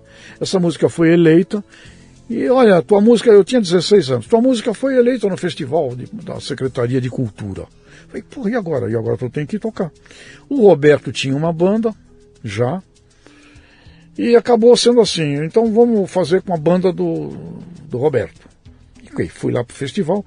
Ao ir para o palco, ao ir para frente ali de 5, 6 mil pessoas com uma música e sentindo uma coisa que também foi outro point fantástico na minha vida, ou seja, a tua obra é muito mais forte do que você. A tua obra te dá beleza. Então aquela exposição é, mudou muito minha vida. E aí Roberto foi fazer é, psiquiatria, medicina, em Bragança, com 18 anos, e nunca mais o vi. Passaram 30 anos, quando minha, minha filha me deu uma, um livro dele. A minha filha me deu um livro, Amar Pode Dar Certo. Tinha algum recado para mim que ela queria dar. Eu olho assim, pô, esse cara aqui, será que esse cara aqui é o China? Que era o apelido dele? Será? nasceu em Santos, tá? mas que coisa engraçada, parece ele, eu não tinha ligado, e ele já era famoso, mas eu nunca associei o China com o doutor Roberto Chinachique. Aí eu falei, deixa eu mandar uma mensagem, eu tinha um, um e-mail, uh, doutor Roberto, estou lendo seu livro, obrigado, uh, por acaso uh, o senhor é o China? Imediatamente, sou eu mesmo, Tejão, puta merda, vamos nos rever. Aí nos revemos tocar rock, eu já tinha escrito livros profissionais de vendas, marketing, essas coisas. E eu falei, olha, vou escrever um livro com a tua editora, né? um livro de vendas que eu estou fazendo, novo e tal. falei, não, tu vai escrever um livro da tua vida. Da minha vida, é, porque, como é que você chegou aqui? Eu nunca tinha pensado nisso. Então foi o Roberto, naquele momento, que conhecia a minha história. Uhum. Eu reencontro esse cara 30 anos depois, e esse cara fala, a tua história. Foi quando e, surgiu e, aquele e, primeiro livro, O Voo do Cisne. Sim. E esse era um cara, patinho feio. E esse cara tinha uma editora. Esse cara tinha editora gente que trabalhava com esse mundo que de sorte, livros. hein, Tejão? Oh, que olha, sorte, hein, Tejão? Eu, eu vou te contar, eu sou um sortudo, eu tenho amigos. Tanto é que uma das minhas últimas uh, uh, gravações que eu fiz foi o Capital Afetivo. O capital afetivo é um patrimônio gigantesco. Então eu também vejo, como a gente já tem uma, um tempo de vida, gente que tem posições de poder, de status, etc., eles não cultivam um capital afetivo. Uhum. Quanto mais poder, quanto mais uma situação você tenha de, de, de, eh, dirigente, presidente, etc., de organizações e tudo, cultive o capital afetivo, porque uhum. é o maior patrimônio do mundo. Então, de novo, sorte. Aos 52 anos de idade, eu fui levado a pensar no processo que tinha me trazido até, até aquele ponto onde eu me reencontrei ali com o Roberto. E aí foi uma experiência é, muito maluca, porque eu nunca tinha feito, nunca fiz psicanálise, essas coisas, psicólogo, não tinha. Não, né? E naquele mergulho que eu comecei a dar, como é que foi essa história? Quatro anos, cinco anos, seis anos, que, que aí eu comecei a ver o pai me ensinando a não trazer desaforo para casa, enfrentar a molecada toda na rua, a não ter medo, coragem, vergonha que você tem na cara não é a tua cara, a mãe me levando na marra na feira livre, uh, que eu não queria ir, morria de medo, chegando lá na barraca das batatas, em volta um monte de gente do bairro, ela me manda prestar atenção na batata, pega uma a uma com a tua mão, e vem gente em volta, tá pegando errado, ou seja, um monte de aprendizados a coragem, saltar ao mar. Meu pai me levava para nadar porque eu tinha engolido um pouco de mistura de, eh, dessa cera e tinha afetado o pulmão. A gente nadava todo domingo uns dois quilômetros lá em Santos. Ou seja, tudo isto foi se formando na minha cabeça. Até a hora em que eu terminei concluindo que eu era resultado de pessoas. E é, é nesse momento que bate uma luz em que você encontram um propósito que não era mais o propósito de vender produtos, de ganhar dinheiro para produtos, mas era de iluminar a vida das pessoas e, e é verdade. E passar. Acontece isso com você? Acontece. Eu sempre procurei fazer ao longo da minha história, foi muito automático assim.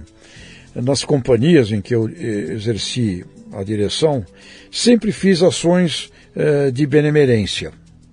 Lá no próprio Estadão, a gente tinha a operação das listas telefônicas. Uhum elas tinham que ser recolhidas todas para você entregar a nova, e aquilo era um volume de papel gigantesco. Sim. E era importante que as pessoas devolvessem as listas velhas. Então nós fizemos campanhas com, a, com o Hospital do Câncer, com a CD, é, com a, a, a, a AMA, Associação de, de, Autistas, muitas campanhas, e a mídia sempre nos ajudou, apesar da gente ter mídia lá. Então eu sempre, sempre procurei fazer isso usar o cargo e a posição para ações de benemerência. Não tinha naquela época ainda cota, coisa nenhuma. Sempre procurei ter pessoas especiais, diferentes no grupo, no time. Né? Porque eu sempre achava que isso era de uma riqueza muito boa para todo mundo. Uhum. Uh, isso, isso, era importante para o grupo inteiro, uh, que não se consideraria diferente, uh, aprender com eles. Então sempre tive isso muito no automático. Mas quando isto caiu na minha cabeça, é diferente quando você faz isso na inconsciência, de quando você faz na conscientemente, cacete. eu sou resultado daquela situação, daquela outra. Por que, que eu gostei do velho Nishimura? velho Nishimura era bravo, uhum. dava bronca. As pessoas tinham medo dele, queriam escapar. Por que, que eu, eu gostei? Por que, que eu me dei tão bem com ele? Ah, porque quando eu era pequeno, o pai e a mãe me ensinavam a prestar atenção nas pessoas, a admirar as pessoas. Então eu fui vendo que, na verdade, eu terminei sendo um ser humano resultado de um processo educativo, onde a comunidade ali funcionou. totalmente informal totalmente informal. Desestruturado, porque não, não, desestruturado. não tinha começo, meio e fim, aquilo... E de um pai e uma mãe, que ainda são adotivos, porque os Sim. meus uh, pais legítimos uh, não conheci e faleceram. Adotado ali. Uh, e aí fica... Quando você traz isso à consciência, você tende a ficar muito mais ligado uhum. nessa coisa da afetividade. E, e especialmente na, no poder que você tem na posição que você está de afetar a vida de outras pessoas. Né? Você passa a ter uma consciência muito grande, então cuidado, uh, atenção com o nosso papo como nós tivemos aqui, atenção pessoal, uh, sorte existe, Uhum. Né? Então não vai ter frustrações gigantescas, porque. E não tem fórmula para ela. É, não tem não, fórmula para esse não, segredo. Não, não, vai ter ninguém na internet vendendo é, para você. E me preocupa, uh, Luciano, nesse sentido, pessoas dizem: se você fizer esta fórmula aqui, você vai ter sucesso. Eu fico louco com isto. É exatamente Porque não é verdade. Vai vir alguém que eu vou te vender aqui uma fórmula que se você aplicar. É. Cara, não, bicho. O que, que a fórmula vai te dar? É ela talvez se dê, ela talvez se dê chance de, de conhecer processos, né? É, Pô, eu vou sim. entender processos, vou saber truques, vou ver como é que você quebrou a cara, vou talvez aprender a não fazer alguma coisa, mas não há nenhuma garantia de que vai acontecer nada que preste. É que esses caras vendem para 5 mil, cara, quatro dão certo. E esses quatro aparecem no dia seguinte e, e eu tô aqui de volta, agora eu tô. E, e de novo aquela história do Neymar. Para cada Neymar, tem 2 milhões de jogadores Nossa ganhando senhora. nada ali, né? E a onda Então- toda de youtubers, influencers. Eh, E- então, isso era uma coisa, retomando, o alucinação. negócio- retomando o negócio que nós falamos lá atrás, né, o, o Tejão, qual é o lance dessa história toda? É que o custo de entrada ficou muito barato. Entendeu? O- cê- cê- Você, a hora que entrou aqui, olhou meu estúdio, né? Você falou, cara, para ter um negócio desse aqui alguns anos Nossa. atrás, era um caminhão de dinheiro. Nossa. O custo. E de ficou equipe muito- que você ia ter que ter. o custo ficou muito barato. Então É. hoje em dia, o que, que eu preciso, cara? Eu preciso de um- uma musiquinha bonitinha, um celular e publicar no YouTube, que não me custa nada. Então, tudo isso era proibitivo. Cara, ah, vou ter que gravar minha música nos anos 70. Como é que era, Tejão? Vou fazer um demo nos anos 70. Meu, Ah, por favor, cara. Hoje Nossa. você grava aqui na tua casa e acabou. E se bobear, você botar no ar e viralizar, encerrou. Nem distribuidora você precisa ter mais, né? Então o custo de entrada caiu demais. Quando o custo cai, os filtros desaparecem também. Não tem mais filtro nenhum. Então todo tipo de bobagem aparece. E aí as pessoas não têm, não prestam atenção no que está acontecendo. E, e, cara, Tejão, nada resiste a uma boa bunda, né? Se, se passar uma bunda eu tenho maravilhosa ouvido por aqui, isso também, se viu? passar uma bunda maravilhosa por aqui, eu vou parar o que eu estou fazendo para observar essa boa bunda que Tá está passando certo, aqui. O né? que, que é isso, cara?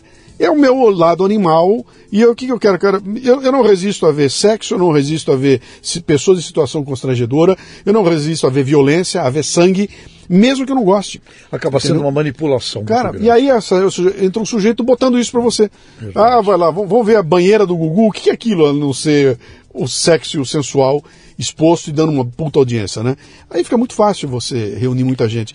E aí cai, aí vem o grande problema, Tejão, que são os nossos colegas. Eu sou de marketing, a vida inteira a minha Sim. carreira em marketing, você também é.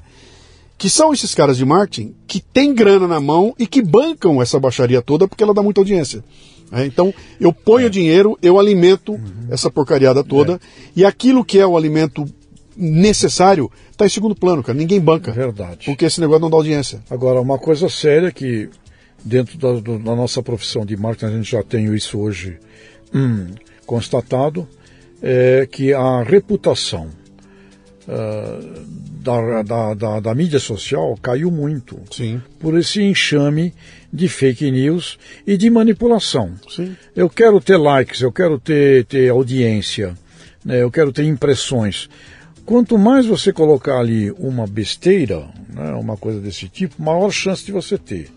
E quanto mais você fica falando aquilo que as pessoas querem ouvir também. Então, marketing significa, marketing ético, é a educação do consumidor. Sim.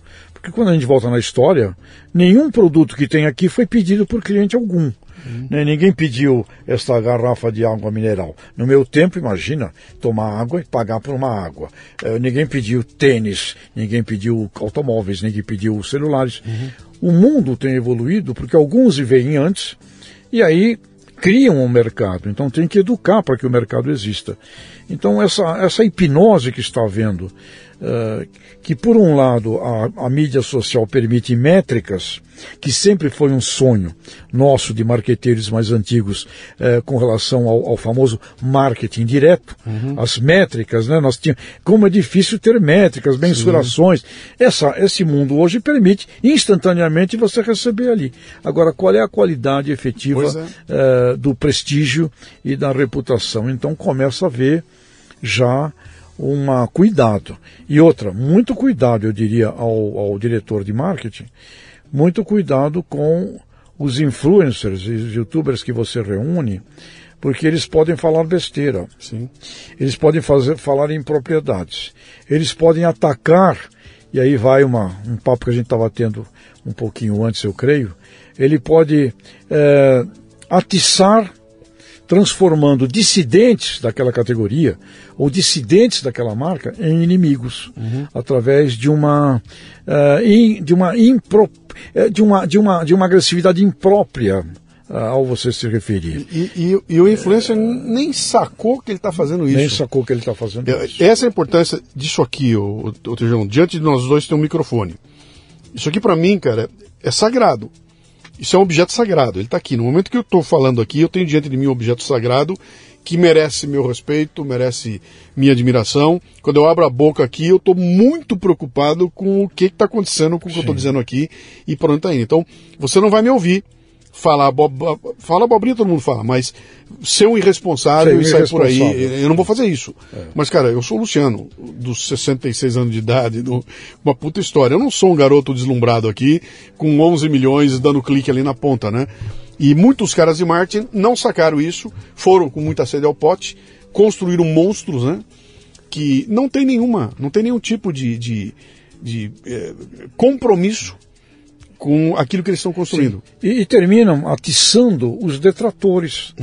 Acabam criando detratores. Sim. Onde haveriam talvez dissidências, criam detratores. Outro dia uma empresa, eh, não, não vou, posso falar o nome, mas uma grande corporação na área de um assunto, um assunto delicado, o assunto da, do fumo, né, do, do tabaco.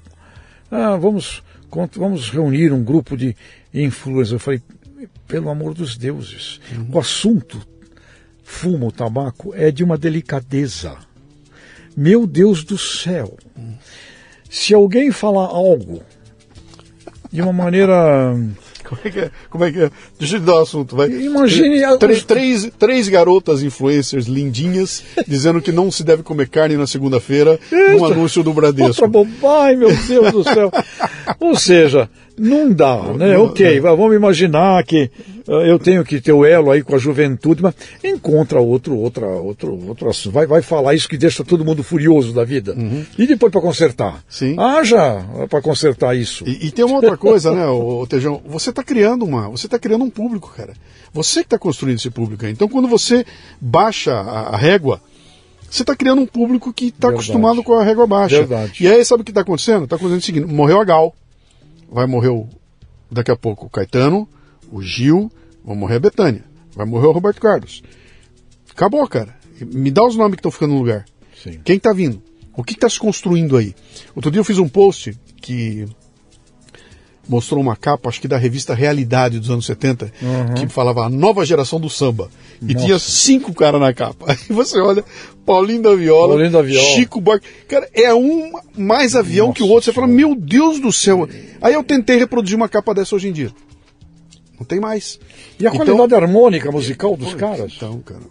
O- o- uma coisa importante nesse campo aí da eh, de influência desse tipo de coisa é eh, o quanto você termina por não educar efetivamente o teu o teu cliente. Você eh, foi executivo de grandes companhias e quando você convive com as grandes corporações hoje, corporações gigantescas, Nestlé, JBS, etc., está lá escrito hoje no, no compliance deles, é proibido retaliar. Se alguém ataca, não, não, não, não, não, não, não tem retaliação. Porque a hora que você faz uma retaliação a um ataque, inclusive um ataque indevido, etc., você amplifica o, o desejo do detrator. Então tem que ter um cuidado, né? Se vai aqui Porque o uma dica retrator, pros porque o retrator, nossos- tem, porque o, o detrator tem palco hoje, É, coisa que ele não palco. tinha antigamente. E ele quer que você responda. Antigamente ele mandava uma cartinha pro Estadão se queixando de alguma e morria ali. Agora ele dá uma tuitada, meu caro. Pronto. Acabou. O mundo acabou aquilo ali, né? Você é do rock. É. Você é do rock, né? Você é um cara que tem a sua banda, como é um hobby, né? Toca no Dinossauros Bar. É, agora o Dinossauros lá virou Sampous, né? Que foi, É? Foi vendido já tem um bom tempo. Sim, Então a gente deverá ter, espero, um show no dia 27 sim. de janeiro eh, com, com a nossa Rock for All. For All, para For todos, mas é um para todos assim do rock, do rock, do rock romântico, do Sim. rock com melodia, né? Do rock Mas você velho. toca, você toca Creedence, Claro, você toca Creedence? Led Stones, Zeppelin, você toca The Zeppelin. Who, você toca Stones, Beatles, você toca de Beatles. montão lá, né? Ah, quanto disso deixa eu ver se eu consigo formular melhor essa, essa pergunta aqui, que acontece comigo toda hora. Né? Quando eu começo a falar muito bem dessas bandas, ou faço um podcast sobre essa banda, vem alguém com o dedão aí, ô velho, ô velho, já passou, velho. Você fica preso nessas coisas do passado, cara. Tu tá com a cabeça nos anos 70, não é mais assim, aquela conversa toda. E outro dia eu tive uma discussão dessa com o cara, né? Uma discussão no, no bom sentido, né? Tava dizendo para ele, ele era um garoto, bem 30 anos de idade. E eu estava dizendo para ele, falou, cara, você não tem a menor ideia do que significa 50 anos depois de terminar uma banda, alguém fazer um documentário dessa banda com 6 horas de duração e as pessoas assistirem aquilo chorando 50 anos depois que a banda acabou, cara. Você não sabe mais o que é isso. Isso, isso não, não existe mais. Você não vai conseguir fazer isso com a Rihanna. Daqui a 50 anos alguém fazer um documentário da Rihanna e botar todo mundo para chorar como aconteceu com os Beatles agora, né? Então, Sim. é claro que, de novo, né? Olha o ambiente, olha o momento, olha o que estava acontecendo, olha guerra, olha toda aquela ambientação criou um tipo de manifestação cultural Sim. e musical que abriu caminhos, que se descobriu uma porrada de coisa e que nos impactou no momento mais crucial da vida da gente, cara. Quando a gente tem 20 anos, é quando acontece tudo, né, cara? Sim, a música, do mundo. a música da tua vida foi aos teus 20 anos, o namoro da tua vida, a paixão, tudo acontece aos 20, né? Uhum.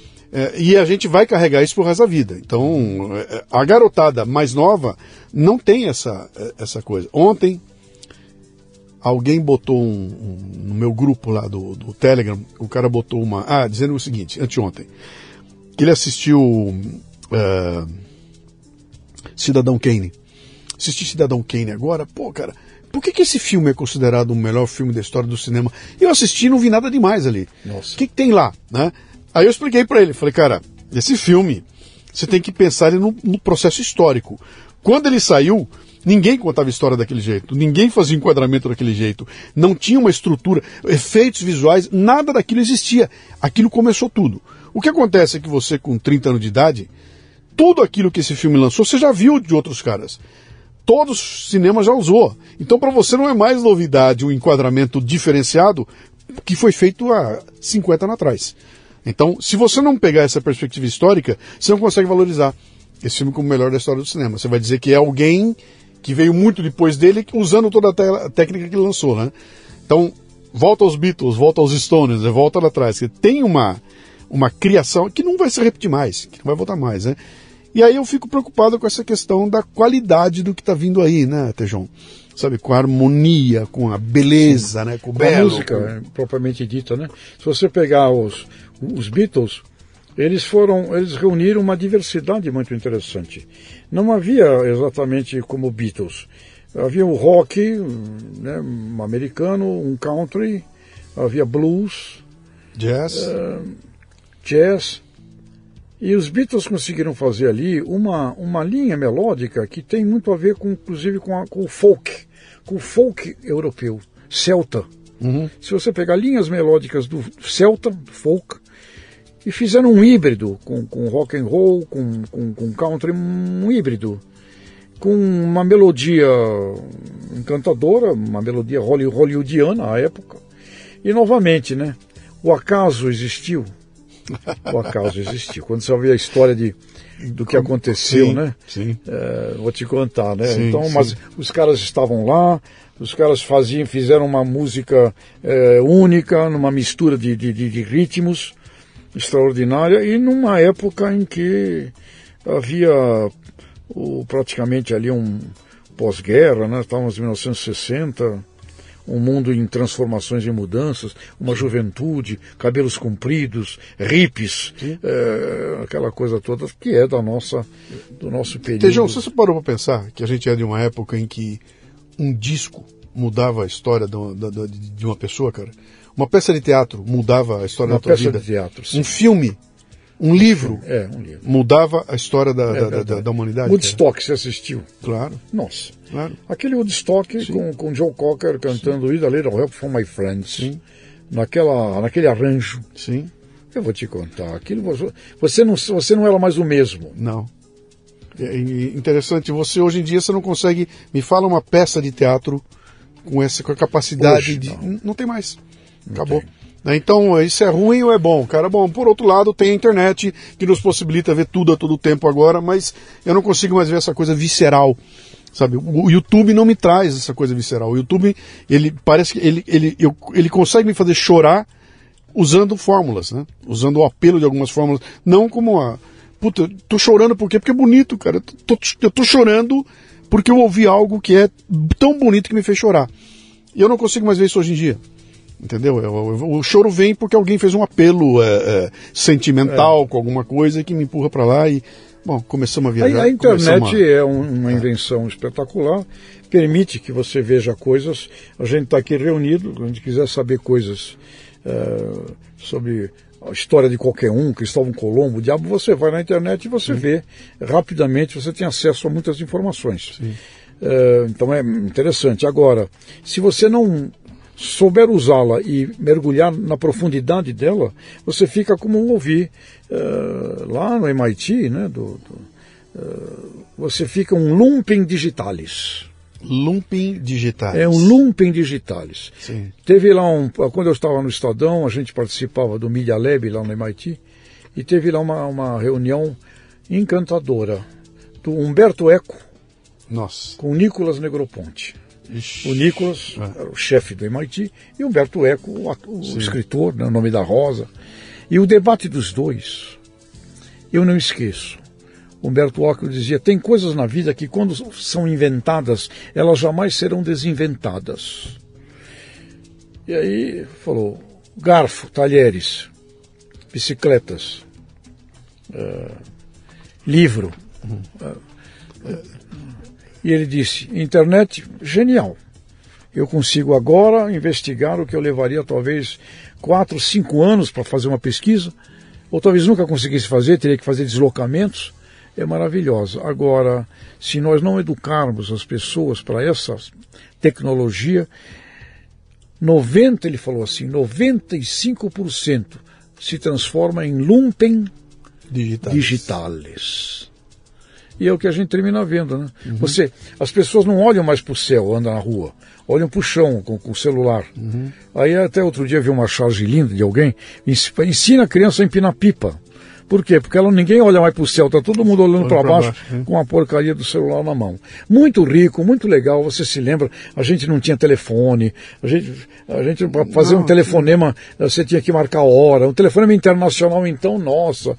Eu, eu publiquei um texto meu antigo, Tejão, contando de um, a pesquisa que eu estava, tinha 12 anos de idade, e na escola veio uma pesquisa sobre quirópteros, a ordem dos morcegos.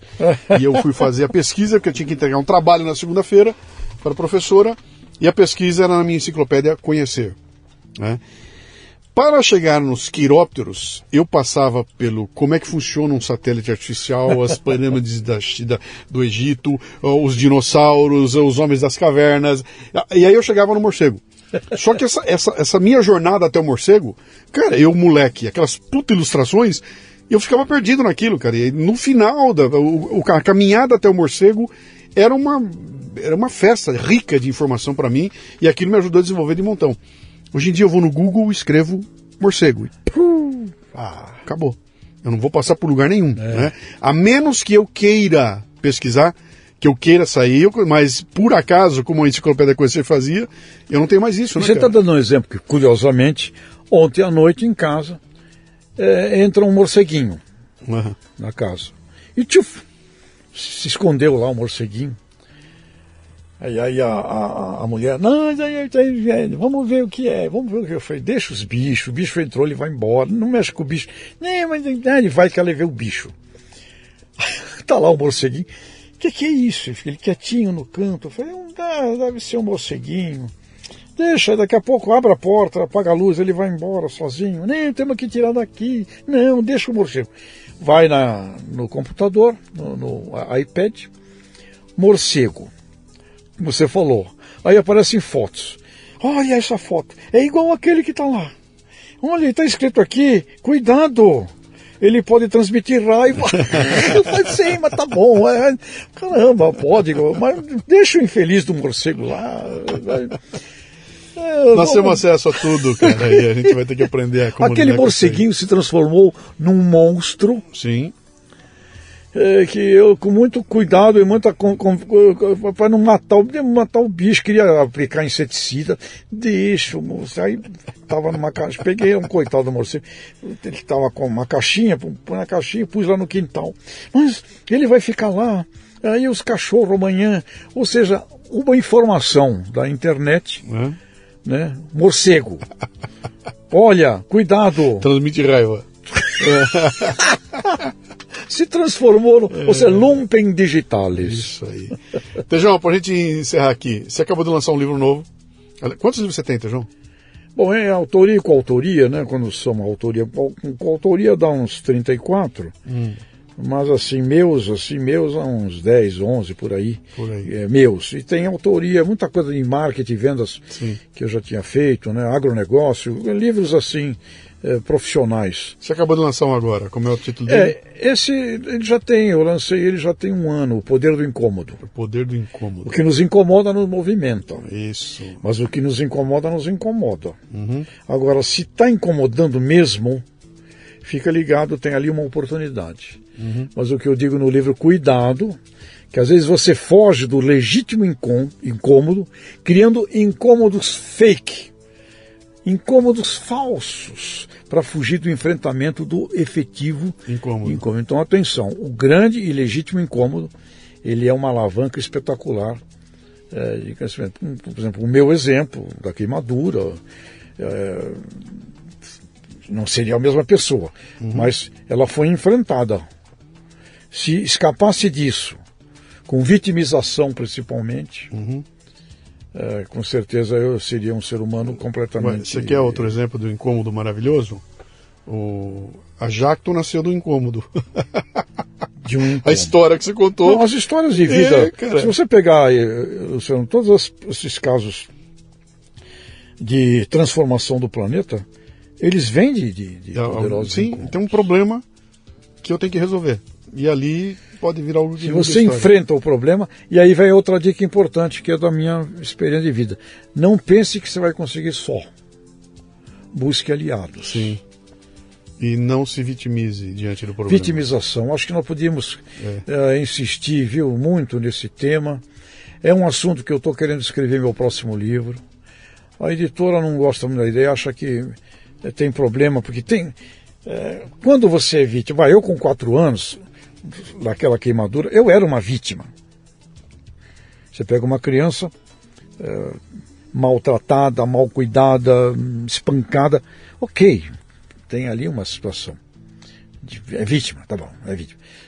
Agora, ok. É... Você está falando em não se fazer de vítima, esse é o problema. É, Essa é a questão. Não se faça de Não se faça de vítima, sim. É, agora... O problema é a tua editora não quer mexer nisso aí porque você desmonta o discurso woke, cara eu não vou me aprofundar aqui, porque senão vai pegar fogo a gritaria, mas ela vai. Você desmonta o discurso woke quando você fala para não se fazer de vítima aí. E achei aí, aí dá pra gente fazer é, outro acho, podcast. Acho tirando o aspecto assim, de um problema, de uma doença mental, uhum. psiquiátrica, ok. Tem situações em que, ok, você tem que ser cuidado e tratado, né? Uhum. Mas mesmo não, em conversas que eu tive com a dona Jo, por exemplo, da PAI, eu perguntei, Ana Jo, qual é o maior problema que a senhora acha? Ela falou, o maior problema que eu vejo são famílias que se vitimizam a partir da criança uhum. excepcional. Então, é, é, esse sentido de vitimização como uma estratégia, e é uma estratégia opressora. Sim. Opressora. Hoje em, dia, hoje em dia, então, pelo amor de Deus. É muito opressor. Tejão, quem quiser encontrar você, como é? Vamos lá, dá os caminhos aqui. Bom, temos aqui o meu o meu e-mail, tejon.tejon.com.br, T-E-J-O-N de Nair. Uh, na internet você bota lá, vai achar. Meu celular à disposição, 11 99147 5999. Eu falo com todo mundo, faço questão de, uhum. de, de, de, tratar com todo mundo. Está no Instagram? É José Luiz Tejon, lá no. Arroba José Luiz Tejon. É, José tá. Luiz Tejon, enfim. E, todos os livros. E, e os livros. Em qualquer livraria que você aparecer, o Tejão está lá na primeira é, não, prateleira não tanto, porque assim. tem que ter muito, tem que ter uns certos investimentos de merchandising. Eu né? sei você, você sabe disso. Ah, Mas na Amazon o, Book... O, o, teu Guerreiros Não Nascem Prontos fez é, um baita sucesso. É, né, foi, é. mas é. Mas na Amazon Book, nesses Sim. mundos digitais, no meu site também, o www.tejon.com.br, eu, eu, até, aliás, eu quero até disponibilizar um monte de livros que não vão ser mais impressos gratuitamente. Maravilha, lá. manda ver. E você, né, cara? Não, deixa, você... eu fazer, deixa eu fazer a última pergunta para você, que agora que me, me ocorreu. Eu ia fazer lá atrás, a, o papo estava tão bom que acabou passando, né? Como é que é ter 70 anos, cara? É um momento desses que tem a ver com essa nossa conversa. É um momento em que eu tenho um médico, o Dr. Chakra, por exemplo, um médico muito legal. Eu tenho diabetes, etc. E no último papo com ele, ele falou assim: Tejon, ele tinha na mesa dele 10 canetas BIC.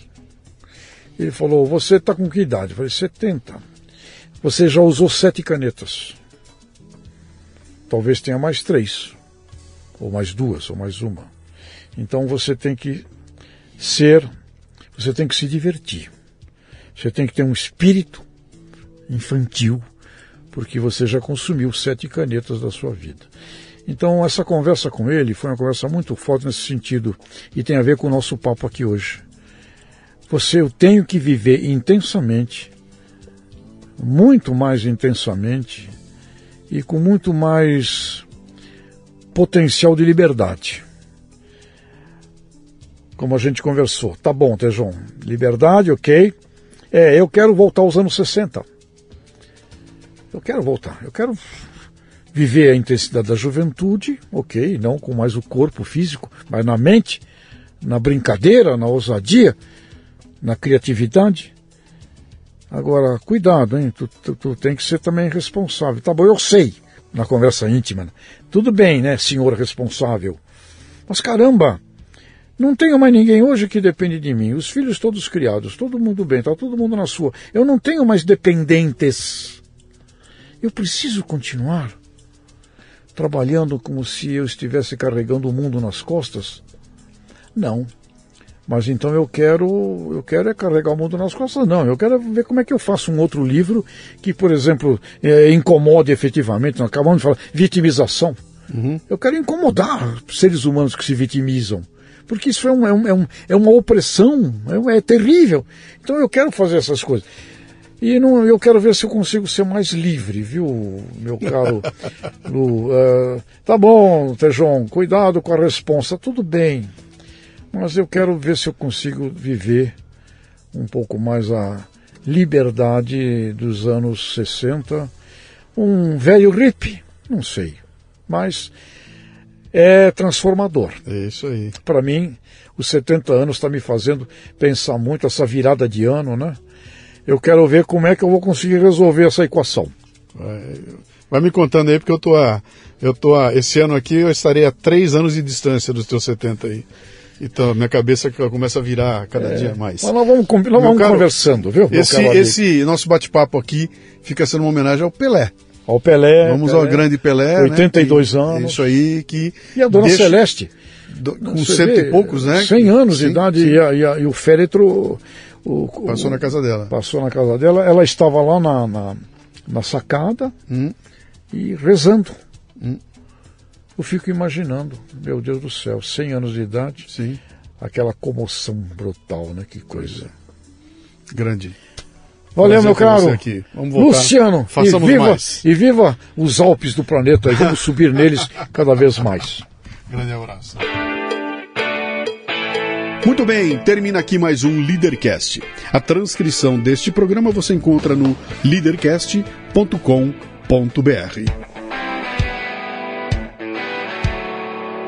Você ouviu o Leadercast com Luciano Pires. Mais uma isca intelectual do Café Brasil. Acompanhe os programas pelo portal cafebrasil.com.br.